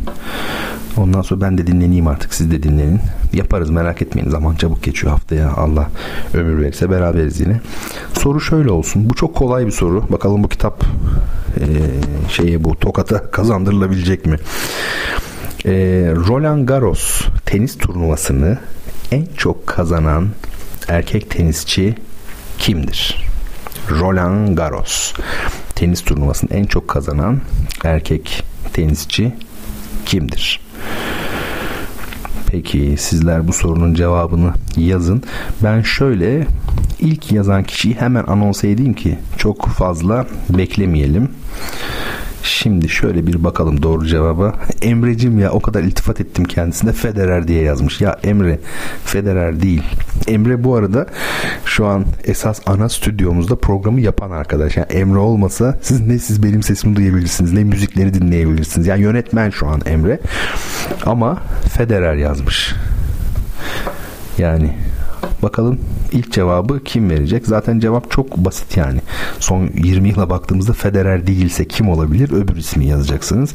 Ve doğru cevap tabii ki yine Hüseyin'den gelmiş. Dördüncü kitapta pardon beşinci kitapta kurtarılmış durumda. Nadal. Değil mi? Rafael Nadal doğru cevap. Melek Hanım da Nadal yazmış. Melek Hanım size kitap vermek çok istiyorum ama neyse bu hafta zaten kimseye vermek istemedim. İyi oldu. Ama yok kalbim temiz ya ben normal duygularla başladım programa yani o 5 kitabı da verecektik yani. Ama e, Hüseyin kazanıp da bağışlayınca böyle arka arkaya oldu falan. Bütün kitapları kazandı Hüseyin. Hepsini de bağışladı. Dördünü yani. O bakımdan şimdi Tokat'taki lisemiz için çok güzel bir başlangıç olmadı mı ya? Şeyden dolayı çok güzel. 5 kitap buluruz ya. 5 nedir? 500 de bulacağız. Ama bir jestle başlamış oldu. Ne kadar şık bir kampanya başlangıcı oldu bu. O bakımdan ben çok mutluyum. Emre senin şu Federer yani hala gözümün önünde ya. Emre alemsin ya sevgili yönetmenim. Rafael Nadal demiş Aziz Bey. Evet İskenderiyeli Aziz Kleman. Clemens Nadal demiş. Enes'cim bir sürü mesaj attın. Cevap veremedim. Roland Garros diye yazmış. Bu Cem Yılmaz'ın esprisi gibi oldu. Zaten turnuvanın adı oydu. Enes sen daha alemsin. Peki. Şimdilik böyle olsun. Ben bu beşinci kitabı da hediye olarak kabul ediyorum. Kitaplara tekrar bakacağım tabii. O beş kitap yerine başka kitap da gönderebilirim. Yani liseye uygun kitaplar. Ya da sizle beraber bakalım bir neymiş kitaplar. Bir dakika. Sanat ve erotizm lise kütüphanesinde olur mu? Olabilir bakarız yani. Mesela Platon'un Timaios bu, bu da gönderir. Hem beyaz diş. E işte buyurun bu kitap liseye gider. Tanrı bilim ve felsefe konuşmaları. Bakarız. Bu neymiş? Kadınsız erkekler olabilir. Yani öykü kitabı bu çünkü. Haruki Murakami'nin. Öbür üç kitabı mesela onun yerine başka şey yaparız kitap göndeririz. Mesela bu da bir yöntem olabilir. Siz onu bana bırakın. Ben bir şekilde halledeceğim. Efendim bu gecelik böyle olsun. İnşallah bir şey unutmuyorumdur. Ee, bana her konuda lütfen yazın. duyuşlar at gmail.com adresimiz budur. Yani sevgili asistanım moderatörlüğünde artık yürüyecek o adreste. Dolayısıyla oraya bu az önce yazdığınız mesela mektuplar var ya geçen hafta onları siz Bertan at gmail'e yazdınız. Artık duyuşlara yazın çok rica ediyorum fark etmez gerçi ama orada toplamaya çalışıyoruz. Eleştirileriniz de olabilir, her şey olabilir. Umarım müzikleri de beğenmişsinizdir bugün. Farklı farklı size müzikler çalıyorum çünkü herkesin zevki değişik yani. İrtibat halinde kalalım. Twitter'dan, Instagram'dan bir şekilde. Nevin Hanım, çok sevgili Nevin Hanım. Instagram'dan değil de doğru cevapları Twitter'dan yazıyoruz efendim. O yüzden Instagram'dan yazmayınız. Oraya bakamıyorum yani. Belki de kitabı kazanmıştınız yani. O yüzden Twitter'ı kullanalım. Durum böyle. Bizim bu online internetteki oluşum var ya işte felsefe tarihi, dinler tarihi, kültür tarihi, etimoloji, edebiyat, klasik müzik. Bu da dediğim gibi eli kulağındadır. Bekleyiniz. That's all. İngilizlerin dediği gibi. Hepsi bu. Bitti. Ankara'dayız. Ankara'da böyle bu gece zaman ilginç geçiyor yani ne bileyim işte Ankara'ya gideceğim bavul hazırlığı var önce işte yol mol koro konseri provası falan. Hani bunları düşünüyordum işte sunum yapacağım kongre mongre falan. Akşam orada işte radyo programını orada yaparım derken yaptım bitti. Çok ilginç. Bu çok eskiden beri konuş düşünülen bir şey yani bu felsefe tarihinde. Zamana tabi ise bir şey aslında gerçekte yok yoktur yani. Çünkü sonuçta bir milyar yıl ömrünüz de olsa bir milyar yıl sonra yoksunuz. Demek ki hiç, hiç olmadınız aslında gibi uzun konular. Sultans of Swing. Swing'in sultanları aynen böyle. Dire Straits'in ünlü şarkısı. Bertan Rona'ya bak yani kendini açtı Dire Straits çalıyor ya. Dire Straits düşünebiliyor musunuz? Hani Money for Nothing var diye meşhur. Bu, bu parça bence daha güzel. Dinleyelim ondan sonra işte haftaya falan beraber oluruz. İnşallah beni takip edin. Bu şimdi şeydeki kongredeki sunum döndükten sonra inşallah eve tam metni yazacağım. O tam metni e, de yine Dropbox grubundan paylaşırım. O müzikolojik şeyleri oradan paylaşıyoruz ama yakında işte bu bizim akademiye e, paralel olarak Bertan Rona .com şeklinde bir adres de olacak. Orada pek çok materyali zaten bir arada bulabileceksiniz. Bana ait pek çok şey tek merkezden yani. O güzel. Ee, ama şimdilik Dropbox'tan paylaşmaya devam edelim. Bayağı bir insan var paylaştığım. Başka dostlar da varsa paylaşırım severek. Efendim hepinizi hürmet ve muhabbetle e, kucaklıyorum. Haftaya Cuma gecesi saat e, 22'de değil mi? 22'de yapıyoruz. Bu defa Trabzon'da olacağım. Zannediyorum Trabzon'da olacağım. Tam hatırlamıyorum. Bakmam lazım. E, ve e, Trabzon'dan sizlerle birlikte olacağım. İyi geceler diliyorum.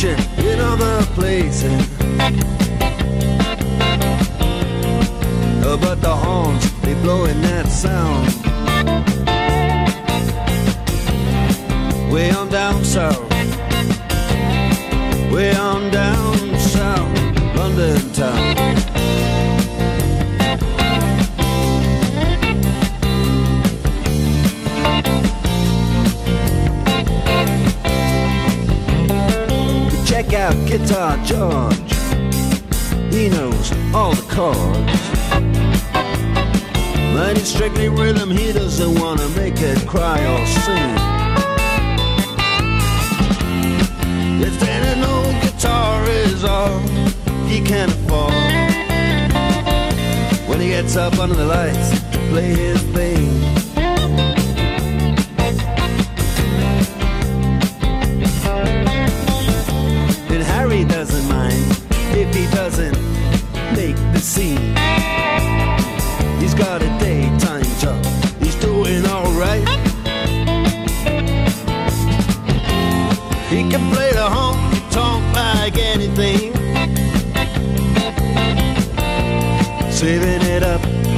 Friday night with the Sultans, with the Sultans of Swing.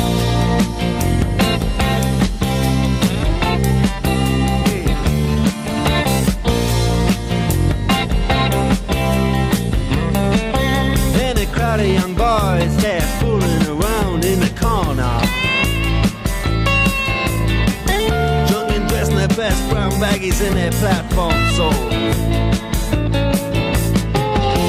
They don't give a damn about any trumpet playing band. It ain't what they call rock and roll. And the Sultans yeah, the Sultans that play Creole. Creole.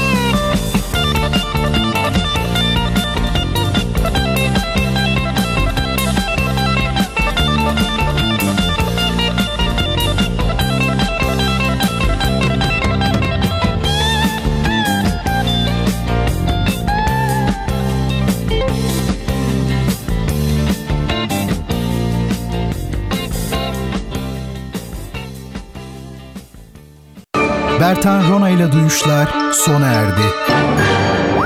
Bu program hakkındaki düşüncelerinizi dinleyen et radyogercek.com adresine mail atarak bize ulaştırabilirsiniz. Dinlemiş olduğunuz programda ürün yerleştirme yapılmıştır.